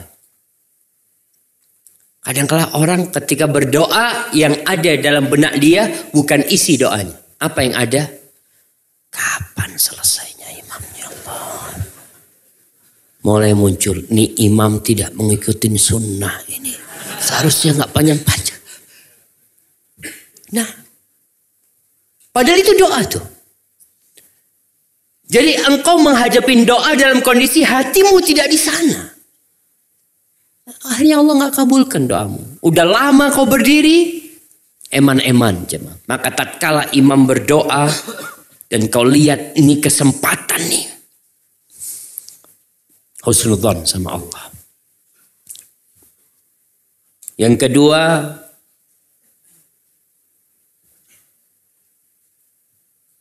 jangan memohon dosa dan pemutusan silaturahim. Karena kata Nabi SAW, yustajabu lil abdi akan dikabulkan doanya seorang hamba malam yad'u bi ithmin wala qati'ati rahim. Selama doanya tidak mengandung dosa atau pemutusan silaturahim. Hati-hati tuh. Orang gak suka sama kakaknya, kakaknya didoakan keburukan. Isi doa kita dosa, nggak boleh. Itu menyebabkan doa tidak dikabulkan. Kemudian yang ketiga lalai. Lengah. Kalau tadi yang pertama nggak husnudzon semua, ini lalai. Dia doa, baca dia. Dia ingin baca doa itu. Rabbana atina fid dunya hasana wa fil akhirati hasana wa qina adzabannar. Sama sekali hati dia tidak ada bersama atina fid dunya hasana. Ini doa yang paling agung jemaah. Lewat aja di lidah antum. Lewat. Tanpa ada kecantol dalam hati enggak. Dan biasanya doa penutup itu kan memang jadi jadi apa? Dia jadi pemanis doang. Udah. Rabbana atina fid dunya hasanah fil wa Tapi kalau minta sehat ya Allah, sembuhkan hamba ya Allah. Kau Rabbana atina fid dunya hasanah itu bukan hanya sembuh, Kau minta kebaikan dunia semuanya. Kau minta kesembuhan di tubuhmu. Kau minta anak-anakmu jadi anak yang soleh. Kau minta usahamu sukses. Itu makna Rabbana atina fid dunya hasanah. Kau minta istri yang soleha. Tapi kita nggak hadir jamaah. Ketika baca itu. Sehingga tadi nggak dikabulin. Wafil akhirati hasilnya kebaikan di akhirat. Kau minta surga. Kau bukan bukan minta toko di pasar baru. Kira-kira kalau ada orang pasar baru nih minta toko sama baca Rabbana atina fid dunya hasanah. Lebih khusyuk mana bacaannya? Ya Allah, ini sebulan lagi habis kontraknya ya Allah. Sampai nangis-nangis. Hanya minta kontrakan. Nangis-nangis. Kenapa minta kebaikan dunia kok tidak nangis-nangis? Minta diselamatkan dari api neraka. Waqina azaban nar. Kau kalau mau di penjara tiap malam doa. Minta ya Allah. Bantu hamba untuk membayar utang hamba ya Allah. Kalau nggak di penjara hamba. Rabbana atina fid dunya hasanah. Selesai. Waktu Rabbana itu nggak khusyuk lagi udah cuma. Khusyuknya cuma waktu takut di penjara itu. Maka hadirkan jamaah. Dan antum lihat kondisi antum ketika khusyuk Allah kabulkan. Kemudian yang menghalangi doa adalah ketika antum makan yang haram. Allah tidak kabulkan. Dan itu kadangkala yang menjadi penyebab doa-doa kita tidak dikabulkan. Rasulullah sallallahu alaihi wasallam mengatakan Ya ayyuhan nas wahai umat manusia innallaha tayyibun la yaqbalu illa tayyiban Allah tuh maha baik dan Allah tidak menerima kecuali yang baik. Kita tahu tuh hadis itu. Wa inna Allah amaral mu'minin bima amara bihil mursalin. Allah menyuruh orang-orang yang beriman sebagaimana Allah menyuruh para utusan. Faqala ya ayyuhar rusul kulu minat tayyibat wa'malu salihan. Wahai para rasul, makanlah dari yang baik-baik dan apa? Dan beramal salehlah. Itu perintah Allah. Dan Allah mengatakan ya ayyuhalladzina amanu kulu min thayyibati ma razaqnakum. Wahai orang-orang yang beriman, makanlah dari yang baik-baik atas apa rizki yang kami berikan. Tidak semua yang sampai ke rumah kita itu baik. Tidak semua yang masuk ke rekening kita itu baik. Sebagian orang pokok sudah sampai ke tangannya, Alhamdulillah, Alhamdulillah. Atau ternyata hasil menipu orang hasil riba atau yang lainnya. Lalu Nabi menyebutkan thumma dzakara rajul yutilu safar. Nabi menyebutkan tentang seorang yang dalam perjalanan. Doa musafir mustajab. Orang ini dalam perjalanan. Ash'ath akbar. Tambah lagi rupanya sangat memprihatinkan. Rambutnya penuh dengan debu. Pakaiannya kusut dan kusam. Dan penuh dengan debu. Ya muddu yadaihi ila sama. Dia angkat tangannya. Dia minta sama Allah. Dia panggil Allah dengan nama-namanya. Ya Rabb, Ya Rabb. Penuh dengan kekhusyuan. Hatinya hadir pada waktu itu dengan situasi dan kondisi yang memang mendorong dia untuk khusyuk dan tidak mengharap kepada yang lainnya. Tapi apa kata Nabi SAW? Wa mat'amuhu haram. Yang dimakan haram. Wa mashrabuhu haram. Yang diminum haram. Wa ghudhiya bil haram. Ya dikasih dari yang haram juga. Pakaiannya juga dari yang haram. Hasil yang haram semua yang dia dapatkan. Apa kata Nabi SAW? Fa'anna yustajab lahu. Gimana mau dikabulkan doanya? Ketika kau makan yang haram. Kemudian yang ke yang kelima yang menjadi penghalang doa kau terburu-buru. Terburu-buru, tergesa-gesa, minta tergesa-gesa. Ya Allah, aku sudah berapa tahun minta ya Allah. Nggak dikabulkan. Ya udahlah, nggak usah minta. Kayak gitu tuh. Jangan. Kau harus yakin. Allah wa antum muqinuna bil ijabah. Kalian berdoalah kepada Allah dalam kondisi yakin Allah akan kabulkan. Tapi kadang-kala ada jeda waktu. Mungkin gak hari ini Allah kabulkan. Mungkin pekan depan. Mungkin sampai mati tidak terjadi apa yang kau minta. Tapi kau akan dapatkan di surga pahala yang besar atas doa. Nggak ada ruginya kau berdoa. Makanya jangan mengatakan da'autu da'autu aku sudah berdoa, aku sudah minta tapi nggak dikabulkan jangan. Ya udah nggak dikabulin sama Allah. Karena kau nanti berhenti berdoa. Dan itu yang terjadi banyak orang berhenti berdoa. Dia minta sesuatu karena merasa tidak dikabulkan, ah, berarti kau udah nggak yakin kau. Akhirnya kau berhenti berdoa ya sudah, benar-benar nggak dikasih sama Allah. Kemudian kalau minta sama Allah jangan pakai insya Allah. Ya Allah ampuni fulan kalau kau berkehendak ya Allah. Ya Allah kasih aku rezeki ya kalau kau mau kasih aku rezeki. Kalau enggak ya enggak apa-apa. Enggak boleh. Doa itu harus maksa. Enggak boleh ngomong kalau kau mau ya Allah. Kau kan minta. Kau minta sama Allah. Dengan maksa-maksa. Makanya kenapa dianjurkan untuk mengulangi doa tiga kali. Habis doa mengatakan amin lagi minta maksa sama Allah. Ya Allah suka dengan hamba-hambanya yang maksa. Karena pertanda hambanya itu butuh sama Allah.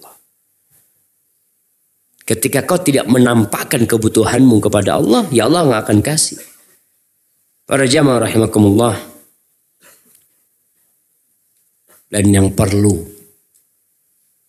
kita tambahkan di diri kita dalam berdoa. Adab-adab doa. Yang perlu kita pelajarin. Nabi sebelum berdoa memuji Allah. Di antara doa yang Nabi ajarkan, Allahumma Rabba Jibra'il wa Mikail wa Israfil fatiras samawati wal ard.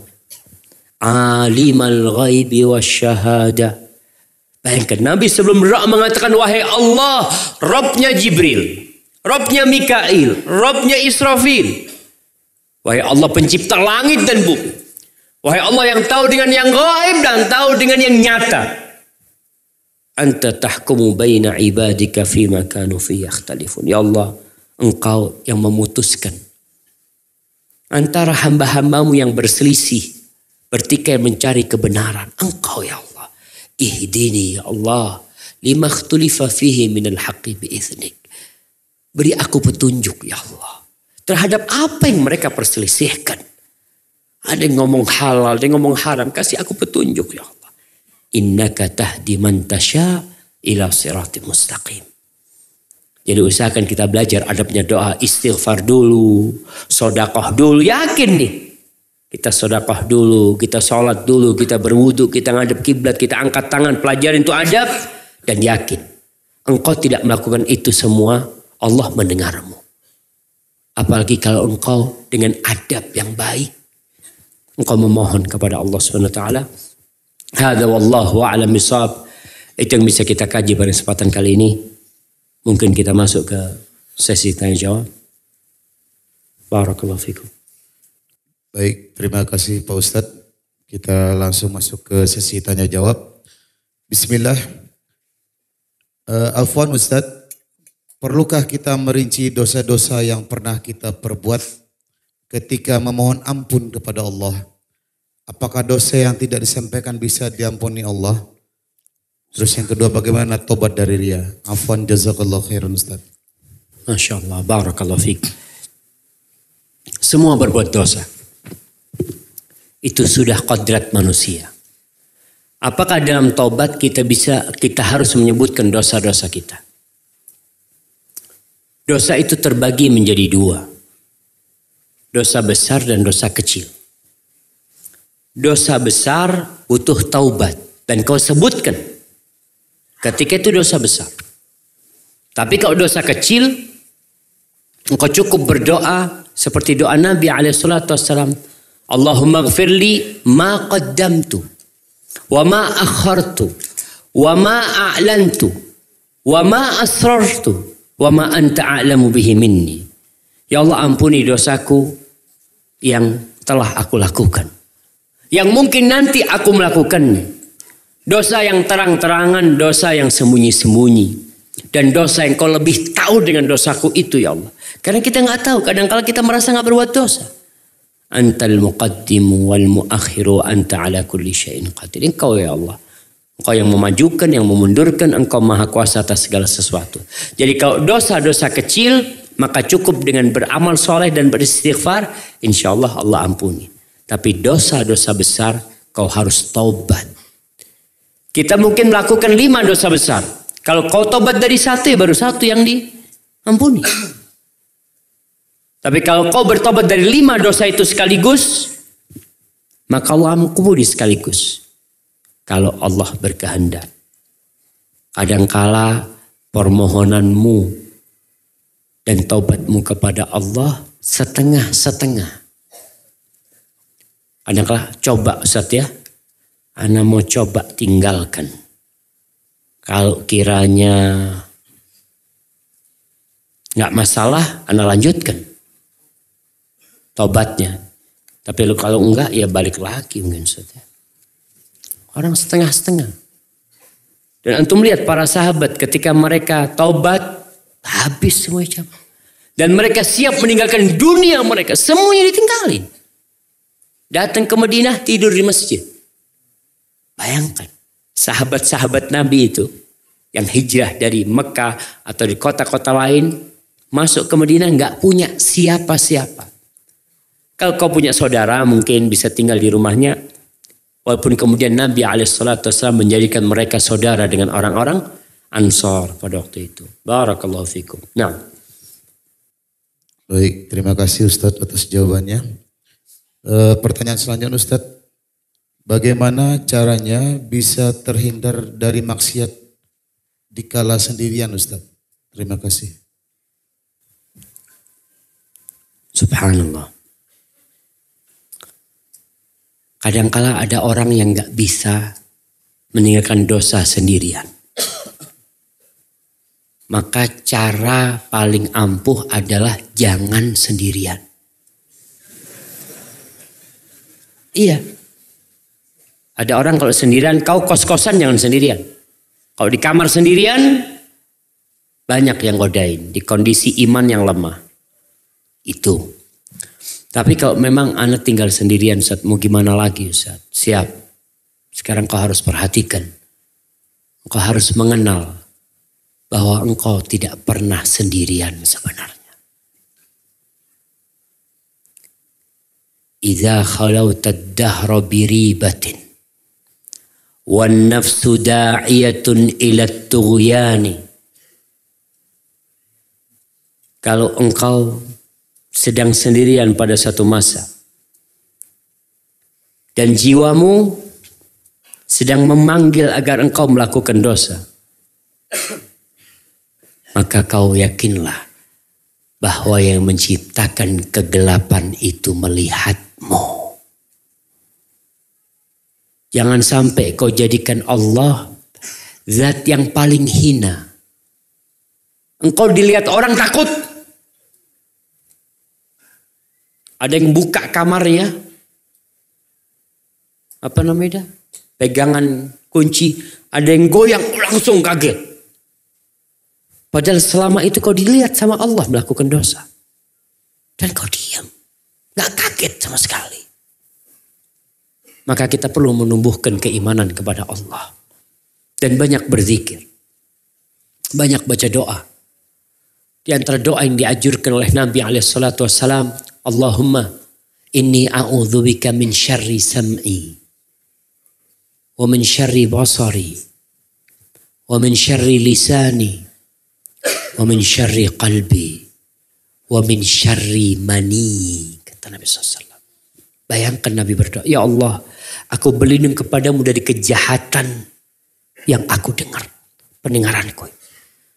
Aku berlindung kepadamu dari kejahatan mataku. Aku berlindung kepadamu dari kejahatan lisanku. Aku berlindung kepadamu dari kejahatan hatiku. Dan aku berlindung kepadamu dari kejahatan maniku. Nabi aja berdoa kayak gitu. Sallallahu alaihi wasallam. Bagaimana dengan kita? Dan banyak berzikir.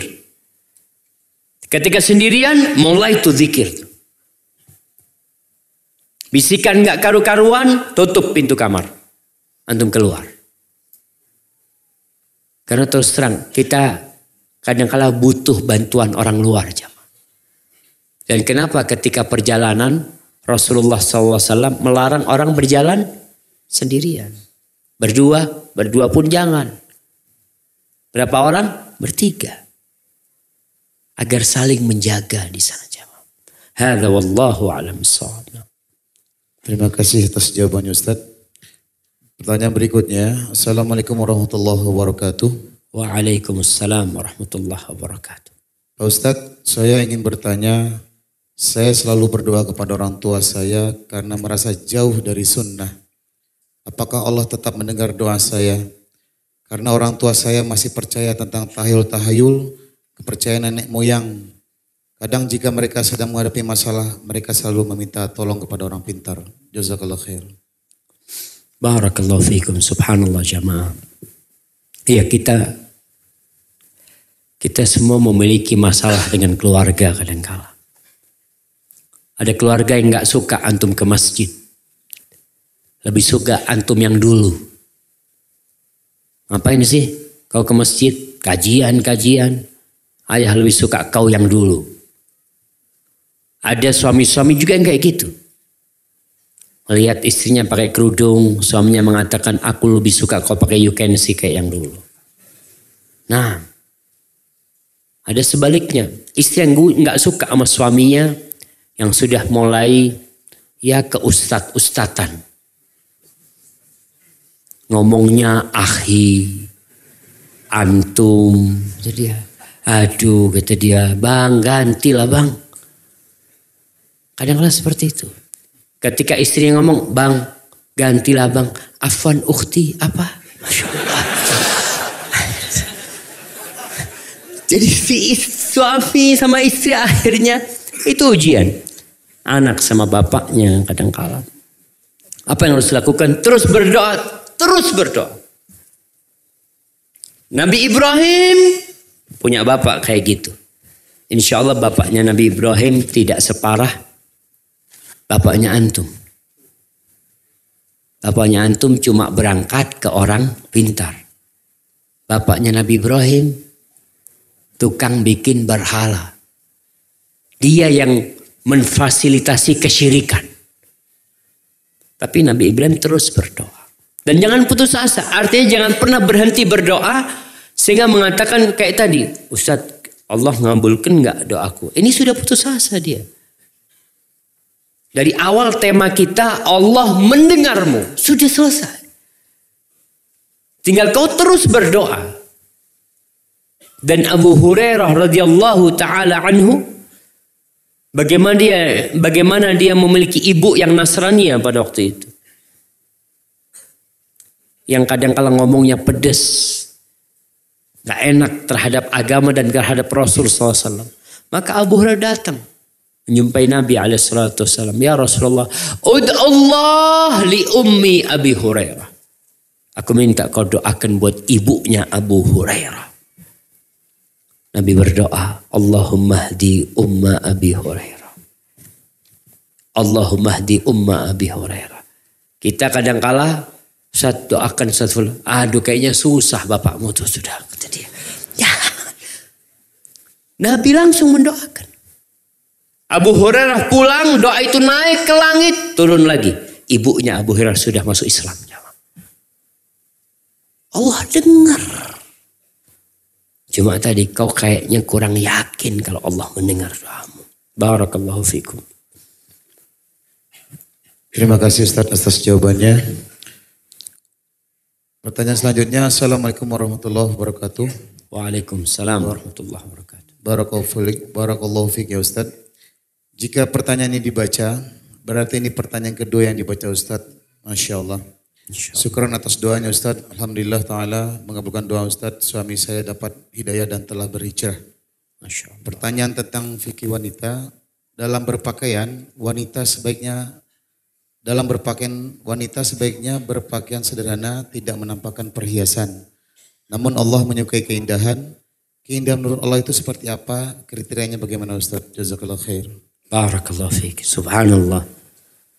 Perempuan itu jamaah diciptakan indah. Semuanya indah. Antum kalau lihat motornya perempuan, motornya doang. Itu udah, ya Allah bagus banget ya. Antum lihat sandalnya, Allahu Akbar. Ini sandalnya fulana kayaknya ini. Sandalnya Allah ciptakan udah cantik. Nah, Bagaimana dalam berpakaian? Karena wanita itu Allah ciptakan indah, maka Allah bikin aturan kepada siapa dia boleh menampakkan keindahannya. Ada batasan-batasannya. Semua keindahan itu boleh dinikmatin oleh suamimu. Sebagian keindahan itu boleh dilihat oleh orang tuamu. Boleh dilihat oleh mahrammu. Tapi ada keindahanmu yang tidak boleh dilihat oleh orang-orang di luar. Maka perempuan pakaian-pakaian yang indah nggak apa-apa. Selama pakaian itu sesuai dengan syariat. Lebar, tidak ketat, tidak menjadi perhatian orang. Kadang-kadang ada perempuan lewat satu kampung lihat semuanya. Ada fulan lewat, udah lewati. Semua di pagar itu ngeliatin. Masya Allah. Padahal dia pakai jilbab. Cuma ternyata jilbabnya membuat orang jadi perhatian sama dia. Maka jangan. Berkaitan dengan wajahmu yang indah, kalau kau pakai cadar, silahkan kau mau bersolek apa pun di wajahmu nggak apa-apa. Tapi kalau kau tidak pakai cadar, jangan kau pakai make up macam-macam. Sehingga nih lelaki-lelaki di sini kesandung jamaah. Tahu kesandungan? Tersandung jalan tuh sampai nabrak-nabrak. Kalau ada perempuan kayak gitu. Maka diperintahkan lelaki untuk menundukkan pandangannya, perempuan menundukkan pandangannya, perempuan disuruh menutup auratnya, lelaki disuruh menutup auratnya untuk menjaga semuanya. Maka Allah itu indah dan Allah cinta dengan keindahan. Wanita disuruh menjaga tubuhnya. Kau jaga tubuhmu. Ada perempuan yang Masya Allah. Tidak menjaga tubuhnya karena merasa sudah punya suami. Badannya udah nggak urusan dia. Makan ini, makan itu. Suaminya datang. Kayaknya nggak kayak gini istri Ana dulu tuh. Kata dia. Katanya. Ada seperti itu. Dan sebaliknya ada suami-suami yang nggak perhatian lagi sama penampilannya. Karena apa? Eh, karena udah punya punya istri. Maka tolong diperhatikan sesuai dengan koridor-koridor yang telah ditetapkan Bukan berarti keindahan itu menurut kita. Sehingga kita melakukan banyak hal. Ada yang wanita yang uh, mencukur alisnya, mencabut lalu memberikan tato ya atau apa dengan dalih Allah indah dan cinta keindahan. Tidak ada batasan-batasannya yang perlu dipelajarin. Selain itu fadl, maka pelajarin dulu. Hadza wallahu a'lam Nah. Baik, terima kasih Ustaz atas jawabannya. Pertanyaan selanjutnya. Afwan Ustaz, ketika amalan ibadah disertai maksiat mata yang secara sengaja ataupun tidak, apakah Allah membenci saya? Saya takut menjadi orang-orang fasik dan orang munafik. Saya berharap kebaikan dapat menutup keburukan dan maksiat yang saya lakukan. Apakah Allah membenci saya Ustaz? Syukran. Barakallahu fiik. Jamaah, kalau kau ingin tahu Allah itu cinta atau benci kepadamu. Lihat, Allah meletakkan engkau di mana. Kalau Allah meletakkan di tempat yang Allah cintai, insya Allah Allah cinta. Kalau Allah menghalangi dari berbuat maksiat, insya Allah Allah cinta. Tapi kalau Allah membiarkanmu berbuat dosa, maka berarti Allah nggak cinta. Tapi Ustaz, anak berbuat dosa terus kena musibah. Insya Allah Allah cinta. Karena idza ahabballahu qauman ibtalahum. Kalau Allah cinta sama Allah, sama hambanya, Allah kasih bala tuh. Berbuat dosa Allah kasih bala. Yang sakit, yang ini, antum berbuat dosa, kena jarum, ya Allah. Antum ingat. Itu insya Allah cinta. Jadi kalau dari pertanyaannya, anak beribadah tapi masih melakukan kemaksiatan, Siapa di antara kita yang tidak berbuat kemaksiatan? Sifat orang yang beriman bukan yang tidak pernah berbuat dosa. Orang bertakwa itu bukan orang yang tidak pernah berbuat dosa. Tapi kata Allah, "Idza fa'alu fahishatan aw zalamu anfusahum dzakarullah fastaghfaru li dzunubihim." Wa man yaghfiru dzunuba illallah wa lam yusirru ala ma fa'alu wa hum ya'lamun. Orang yang bertakwa itu yang tatkala berbuat dosa, walaupun dosa besar. Atau dosa kecil mereka ingat sama Allah. Langsung istighfar minta ampun. Dan dia tahu nggak ada yang bisa mengampuni dosa kecuali Allah. Dia yakin dengan hal itu. Dan mereka tidak berbuat dosa terus-terusan. Artinya berhenti berbuat dosa. Berbuat dosa tobat tinggalkan. Ustaz kadang kala terjebak lagi Ustaz. Balik lagi sama Allah. Jangan putus asa kemudian mengatakan kayaknya anda nggak diampuni Ustaz. Soalnya anda kok terus berbuat dosa. Rutin berbuat dosa. Udah tobat balik lagi. Tobat balik lagi. Kau terus tobat sama Allah. Bukan terus berbuat dosa. Jangan pernah putus asa. Inna Allah yaghfiru dhunuba jami'an. Allah tuh mengampuni semua dosa. Orang yang bunuh 100 orang aja masih diampuni sama Allah SWT. Tapi jangan meremehkan dosa. Barakallahu fikum. Terima kasih Ustaz atas jawabannya. Pertanyaan selanjutnya. Bismillah.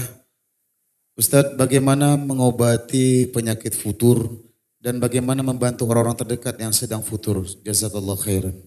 Masya Allah. Bagaimana mengobatin futur, bagaimana membantu teman yang sedang futur. Jadi iman itu yazidu wa yangkus. Suatu yang ana rasakan, antum rasakan dan semua merasakannya. Kadangkala kita semangat beribadah. Kajian walaupun berdiri mau. Untuk melihat sahabat antum.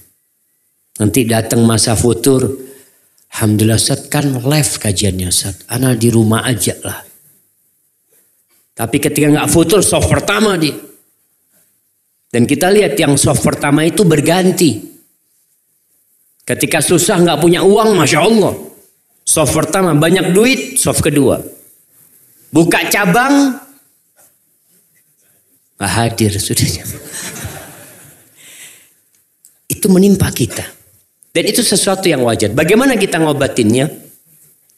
Satu obat mujarab yang diwasiatkan oleh Rasul SAW kepada seorang sahabat.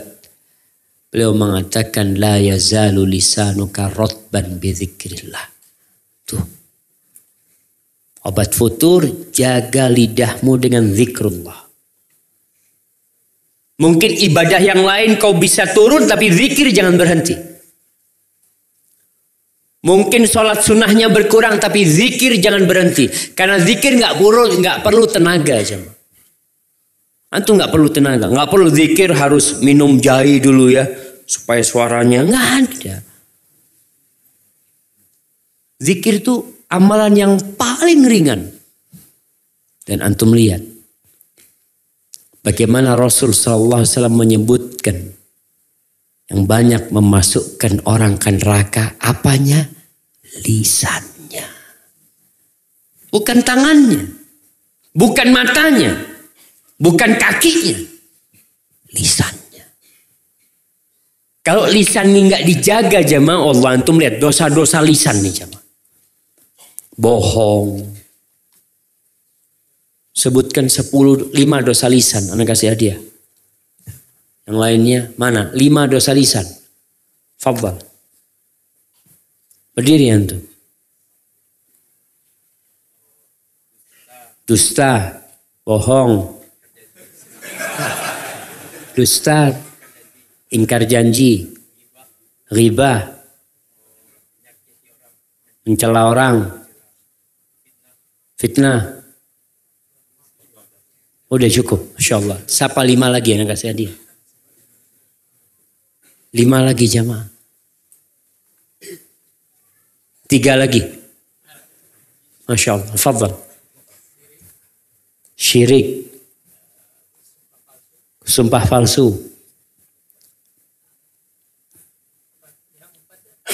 Mengumpat. Udah tuh mengumpat.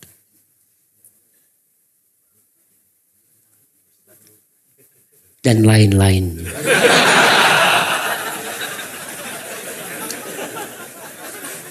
Barakallahu fikum. Iya, banyak kali dosa lisan tuh Yang kadang kala kita meremehkan. Sehingga orang itu pada hari kiamat bangkrut gara-gara lisan. Maka untuk menjaga futur itu yang paling ringan amalan zikrullah. Jadi antum lagi futur, yang lainnya anak nggak bisa hadir kajian Ustaz. Lagi malas Ustaz. Lagi ini. Lisannya zikrullah. Itu zikir akan menerangi hati antum. Dosa-dosa akan akan rontok tuh dengan zikrullah. Setan menjauh. Antum kembali datang ke rumah Allah insya Allah untuk memakmurkannya. Dan di antara zikir yang paling mulia adalah baca La ilaha illallah. Baca pagi sore kapan antum duduk la ilaha illallah karena sebagian orang kalau melihat orang berzikir la ilaha illallah aliran apa ini aliran apa? Itu kalimat yang paling mulia. Afdalul zikir fa'lam annahu la ilaha illallah. Antum banyak banyak zikir la ilaha illallah. Dan bagaimana antum yang punya teman sedang futur? Antum deketin. Soalnya kalau tidak dia bisa kabur ke tempat-tempat yang nggak benar. Dia lagi futur, anak kayaknya mau ke tempat karaoke. Masya Allah. Antum naik motor, Bismillah. Antum kan yang nyetir kan, antum bawa dia. Ke mana? Ke atas sini. Eh ngapain kau di sini kata dia. Bismillah bentar nih ada kajian nanti aku antar kau. Itu termasuk menjaga sohibnya. Jangan dibiarkan sendiri. Kalau dibiarkan sendiri akhirnya habis dia. Dan banyak kejadian-kejadian orang yang futur kemudian hilang dari kajian, hilang dari rumah Allah karena memang dibiarin. Atau karena dia memang mengasingkan diri. HP-nya dimatikan ini itu, ya sudah. Akhirnya dia jadi korban syaitan. Kiranya seperti itu, Allahu a'lam Terima kasih Ustaz atas jawabannya. Pertanyaan berikutnya, Assalamualaikum Ustaz. Bagaimana cara menasihati dosen yang melarang mahasiswa sholat di awal waktu karena peraturan kampus mengizinkan sholat setelah jam kuliah selesai. Salahkah saya jika lebih mengutamakan perintah Allah daripada perintah makhluk?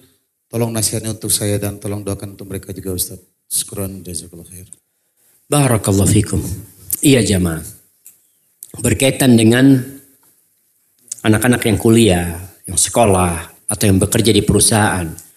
Yang kadang kala waktu azan dikumandangkan, dia masih di kelas. Bagaimana atau apa yang harus dia lakukan? Nggak ada masalah, dia ikutin perkuliahan. Tapi tetap sholatnya nanti berjamaah di masjid. Artinya waktu sholatnya itu memang luas. Waktu sholat duhur, umpamanya kuliahnya sampai jam setengah satu. Lalu sudah duhur sudah lewat. Ya udah. Jadi semua mahasiswa sholatnya setengah satu. Jadi setelah kuliah berangkat ke masjid berjamaah, sholat di masjid tetap di waktunya, tapi dengan berjamaah. Seperti orang yang bekerja Ustaz, pas azan kita masih kerja Ustaz. Maksudnya kalau bisa keluar itu yang seharusnya kita lakukan. Tapi kalau nggak bisa, nggak bisa Ustaz. Ya sudah, semua karyawan kan sama, nggak bisa. Di tempat kerja ada musola, ya sudah. Sekarang pulang kerja semuanya ke musola. Jadi jamnya ditentukan sudah. Sholat duhur umpamanya jam setengah satu di masjid itu. Atau jam satu sudah ditentukan ya berangkat ke sana. Begitulah kerja sholat asar setengah empat atau jam empat umpamanya. Jadi semuanya tahu sholat asar jam empat. Dan itu tidak masalah, tetap dilakukan di masjid. Jadi antum ingin di awal waktu, tapi karena kondisi nggak ada masalah, antum laksanakan di waktu yang masih waktu sholat. Tidak memundur-mundurkannya sampai waktu sholat itu habis. Allah mengatakan, Fattakullaha mastata'tum. Bertakwalah kepada Allah sesuai dengan kemampuan kalian. Jadi hal-hal yang kita mampunya seperti itu ya bismillah. Kita di Jember di kampus kita itu, kita sholat setengah satu. Jam kuliah selesai dan memang diumumkan di masjid. Sholat duhur, adzan tetap tepat waktu. Tapi sholat duhur dimulai jam 12.35 menit. Sehingga orang semua sudah tahu yang ingin sholat di awal waktu. Alhamdulillah banyak masjid yang lainnya. Fadol. Tapi di masjid kita sholatnya jam segitu dan itu tidak bertentangan dengan syariat. Karena masih di waktu sholat duhur. Tidak dimundur-mundurkan. Enggak. Orang sholat jam satu masih masuk waktunya. Hadza wallahu alam Nah. Terima kasih Ustaz atas jawabannya. Pertanyaan selanjutnya. Assalamualaikum Ustaz. Waalaikumsalam. Kenapa persoalan di negeri kita ini begitu banyak dan sulit diperbaiki Ustaz?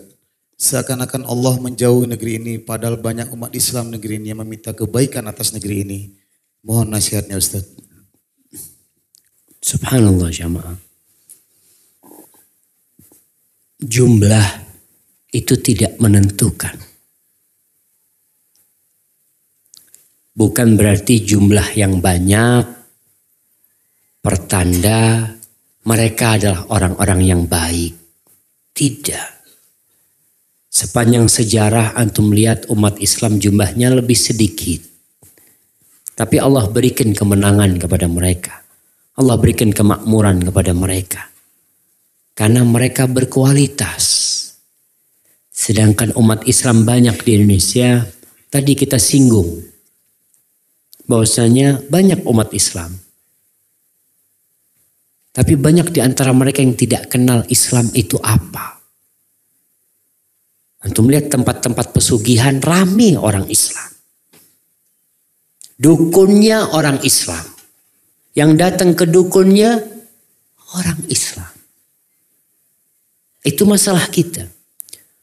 Sedangkan Allah berjanji, walau anna ahlal qura amanu wattaqau lafatahna alaihim barakat minas sama wal ard.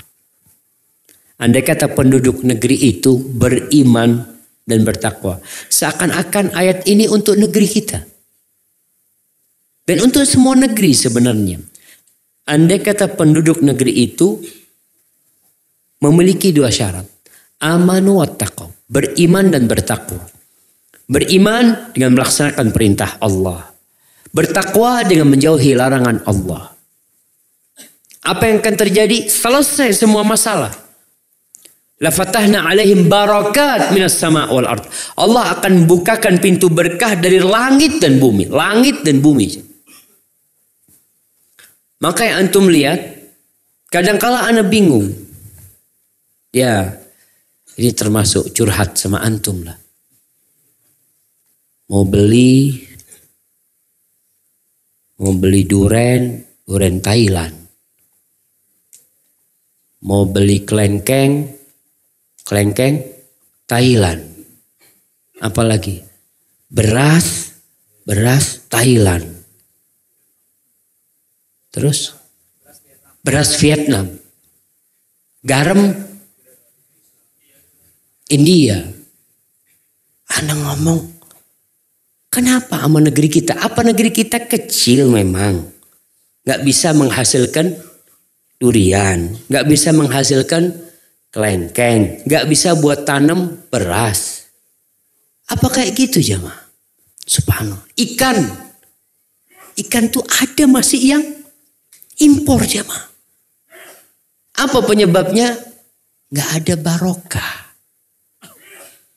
Barokah itu artinya apa sih? Anda kasih hadiah.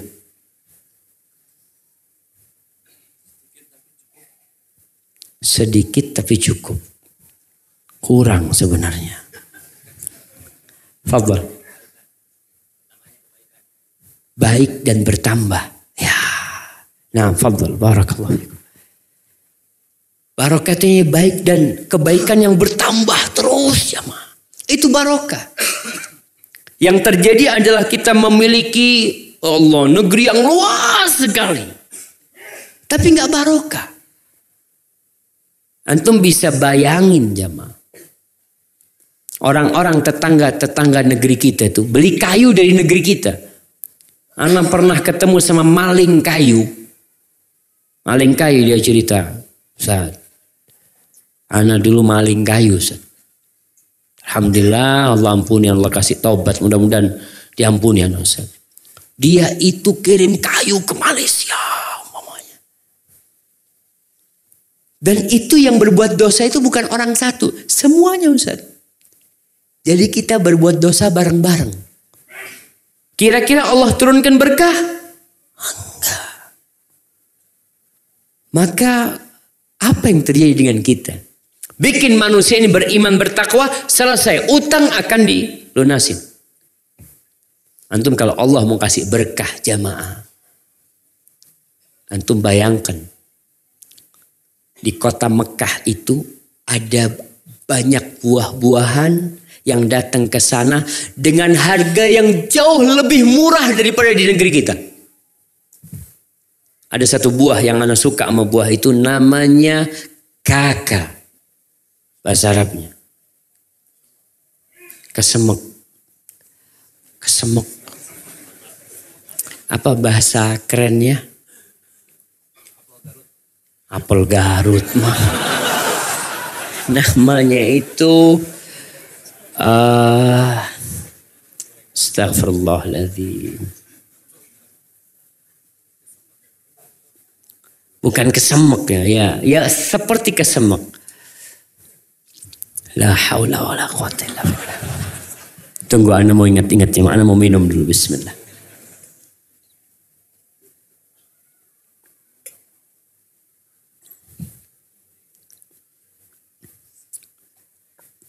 Hilang.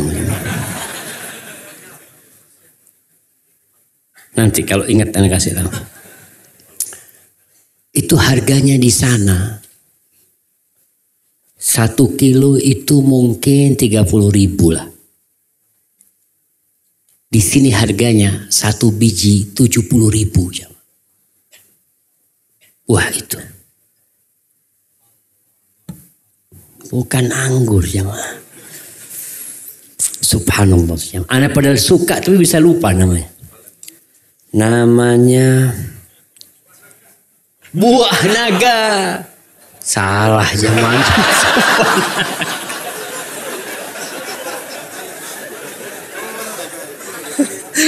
Buah naga mah banyak di Indonesia cuma. Tapi ala kulihal tuh buah-buah datang ke Mekah dengan harga yang murah sekali. Di negeri kita tempat buah itu ada mahal. Kadang kala. Apa penyebabnya? Gak barokah. Maka yang perlu dilakukan. Dan Alhamdulillah pemerintah kita sudah berusaha untuk ya yang sering disebut dengan pendidikan karakter ya dan karakter pertama yang harus dibina adalah bagaimana hamba itu mengenal Tuhannya. Yang lainnya selesai. Ilmu yang tinggi tanpa karakter yang baik, ya yang akan terjadi problematika utang tambah tahun tambah banyak. Kalau ceritanya orang lahir Ustaz, di perut ibunya rakyat Indonesia itu, perut ibunya itu sudah punya utang Ustaz. Sampai seperti itu. Dari besarnya utang negara kita. Kita perlu berdoa memohon dan meningkatkan keimanan dan ketakwaan. Gak perlu ngomong orang. Fulan jangan. Kau. Ibda binafsika. Mulai dengan dirimu. Seribu kilometer itu dimulai dengan satu langkah. Kau mulai satu langkah sampai seribu kilo. Tapi kalau kau di garis start ini ngomong doang. Ini Ustaz, ini Ustaz. Kok nggak jalan-jalan? Tapi kita jalan udah. Sisanya serahkan kepada Allah. Ada wallahu a'lam Terima kasih Ustaz atas jawabannya. Pertanyaan berikutnya, Assalamualaikum Ustaz. Jika saya berdoa memohon jodoh kepada Allah, lalu kemudian Allah jawab dengan seseorang yang datang untuk berniat baik, tetapi karena hal lain saya menolak seseorang itu. Apakah saya termasuk orang yang sombong karena menolak jawaban yang Allah berikan itu ya Ustaz? Syukran. Barakallahu fikum. Iya jamaah. Kita disuruh milih. Ketika kita berdoa memohon jodoh. Kadangkala seorang wanita yang terlambat jodohnya tidak datang dia berpikir akhirnya, ya dah pokoknya siapa yang datang aku terima. Nggak boleh. Tetap kriteria suami yang soleh harus kau cari.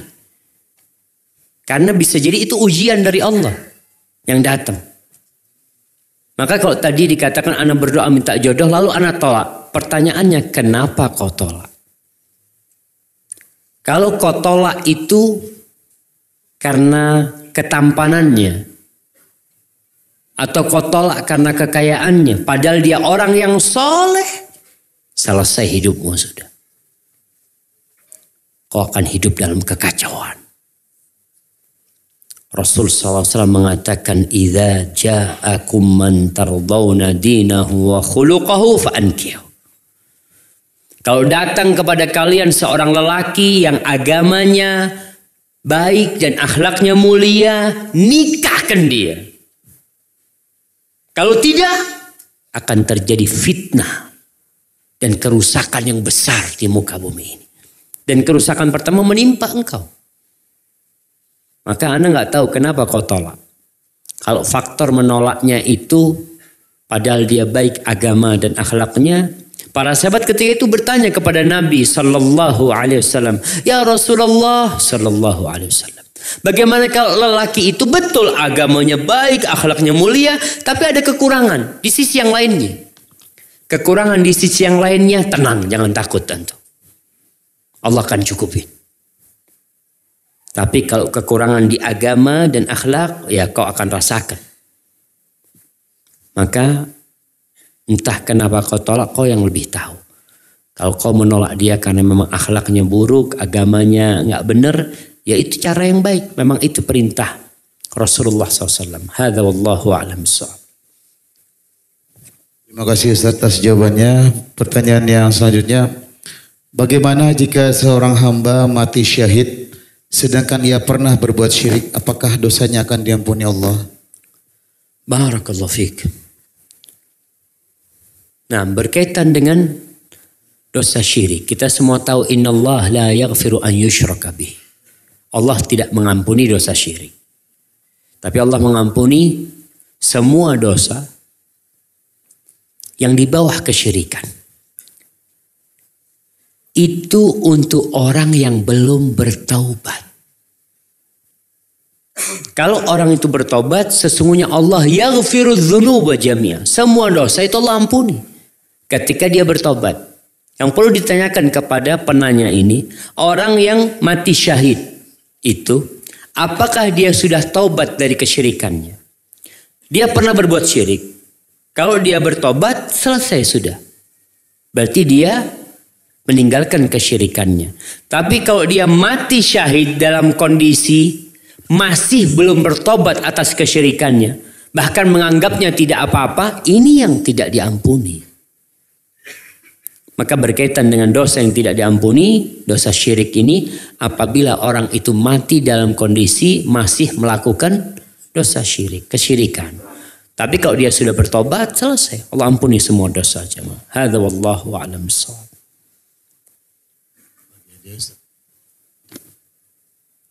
Gimana? Baik, Anda mau bagi hadiah.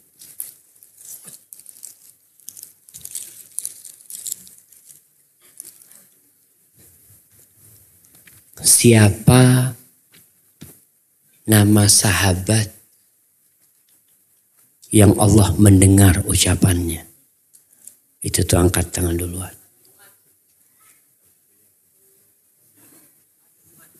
Sa'ad bin Mu'ad yang Allah mendengarkan qad sami Allahu qaulal lati siapa? Baik. Sebelahnya tadi nah. Ya, yang belakangnya antum. Ya. Nah, angkat tangan antum. Ya, betul. Khaulah anaknya siapa?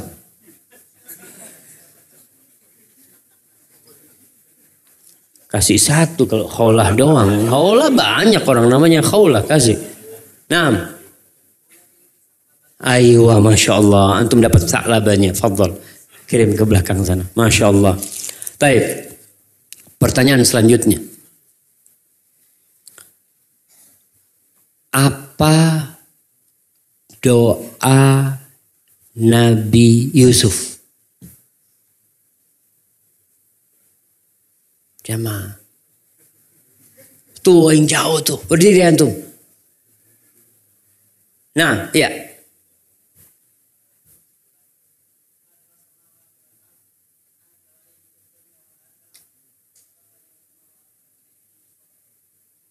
Baik, sahih. Tapi doa, tunggu dulu. Doa yang takut kena fitnah zina. Taib kasih hadiah nggak apa-apa dia tuh.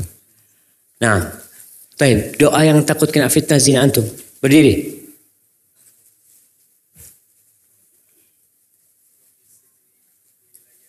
Rabbis sijinu ahabbu ilayya mimma yad'unani ilai. Masya Allah, barakallahu fikum. Taib pertanyaan selanjutnya. Sebutkan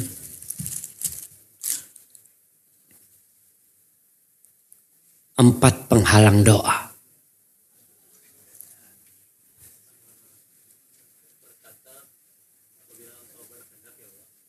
Iya, apabila ya Allah kalau kau mau kau kabulkanlah.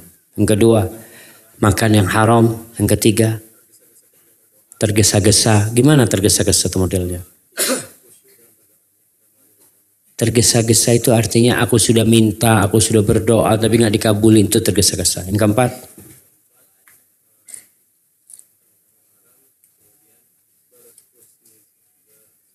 suudzon kepada Allah SWT. Barakallahu fikum jamaah.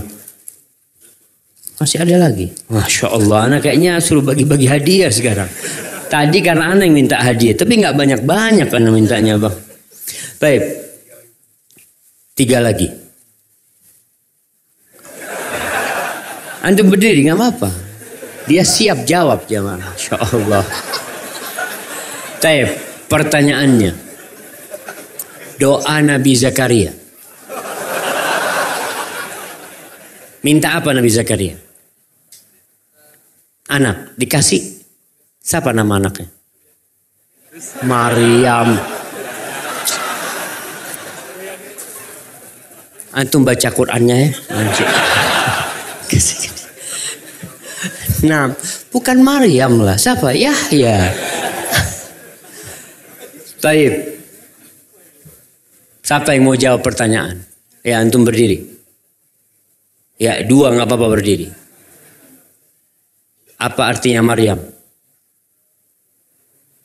Tunggu dia yang mau berdiri udah jawab. Nah, yang disucikan sebelahnya. Pelayan Tuhan, Masya Allah. Ya duduk dua-duanya. Yang dapat yang pakai baju putih itu. Tapi nggak apa-apa.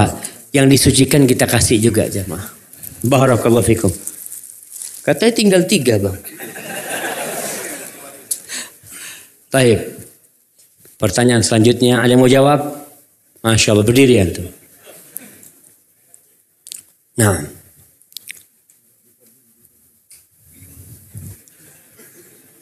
Ummu Salamah pernah berdoa ketika suaminya mati. Apa doanya? Naam, inna lillahi wa inna ilaihi raji'un. Allahumma ajurni fi musibati. Wah, naam. Sahih, Allahumma ajurni fi musibati wa akhlifni khairan minha.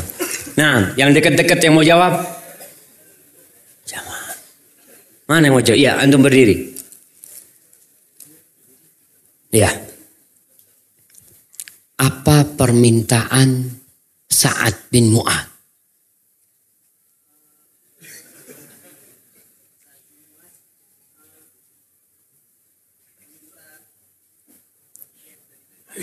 Ya itu yang anda tanyakan yang tadi itu apa tuh?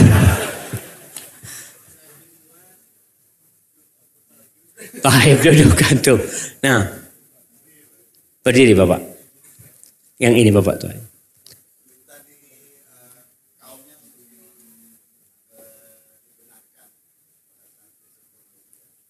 Minta kaumnya dibenarkan. Insya Allah anak kasih Quran nih bapak ya. Nah belakangnya. Antum berdiri. Minta dihidupkan kembali. Dari kuburnya maksudnya. Ya minta dipanjangkan umurnya kalau apa? Masih ada peperangan dengan kaum Quraisy. Kalau tidak ada, ya kan dia minta dipanjangkan umurnya kalau masih ada peperangan sama kaum Quraisy. Kalau tidak ada, meninggal. Di, ya, dia minta meninggal tapi sebelum meninggal anak kasih Quran ya. Ya, antum. Minta didamaikan ya minta disenangkan dia dalam urusan Bani Quraidah Masya Allah kasih ini antum itu kayaknya pertanyaan terakhir jamaah yang menutup kajian pada kesempatan kali ini sebagai penutup semua memiliki masalah. Negeri kita pun bermasalah. Ada satu tempat memohon untuk menyelesaikan masalah itu. Allah Jalla Jalaluh. Allah tidak pernah menutup pintunya. Allah menyuruh kita berdoa dan berjanji mengabulkan doa kita. Dia mengatakan ud'uni astajib lakum. Kau minta kepadaku, aku akan kabulkan. Dan setiap sholat kita berikrar. Tatkala imam mengatakan sami Allahu liman hamidah, kita bersama-sama serentak mengatakan Rabbana walakal hamd. Karena kita yakin Allah mendengar pujian kita.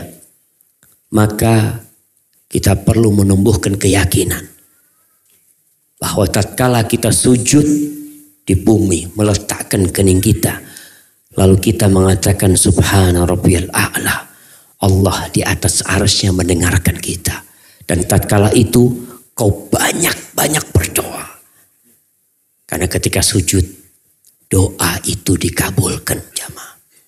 Subhanakallahumma bihamdika asyhadu an la ilaha illa anta astaghfiruka wa atubu ilaik. Apabila yang anda sampaikan benar itu dari Allah Jalla Jalaluh. Kalau ada yang salah dan kurang berkenan dari diri anda pribadi, Allah dan Rasul yang terbebaskan dari kesalahan itu. Wassalamualaikum warahmatullahi wabarakatuh.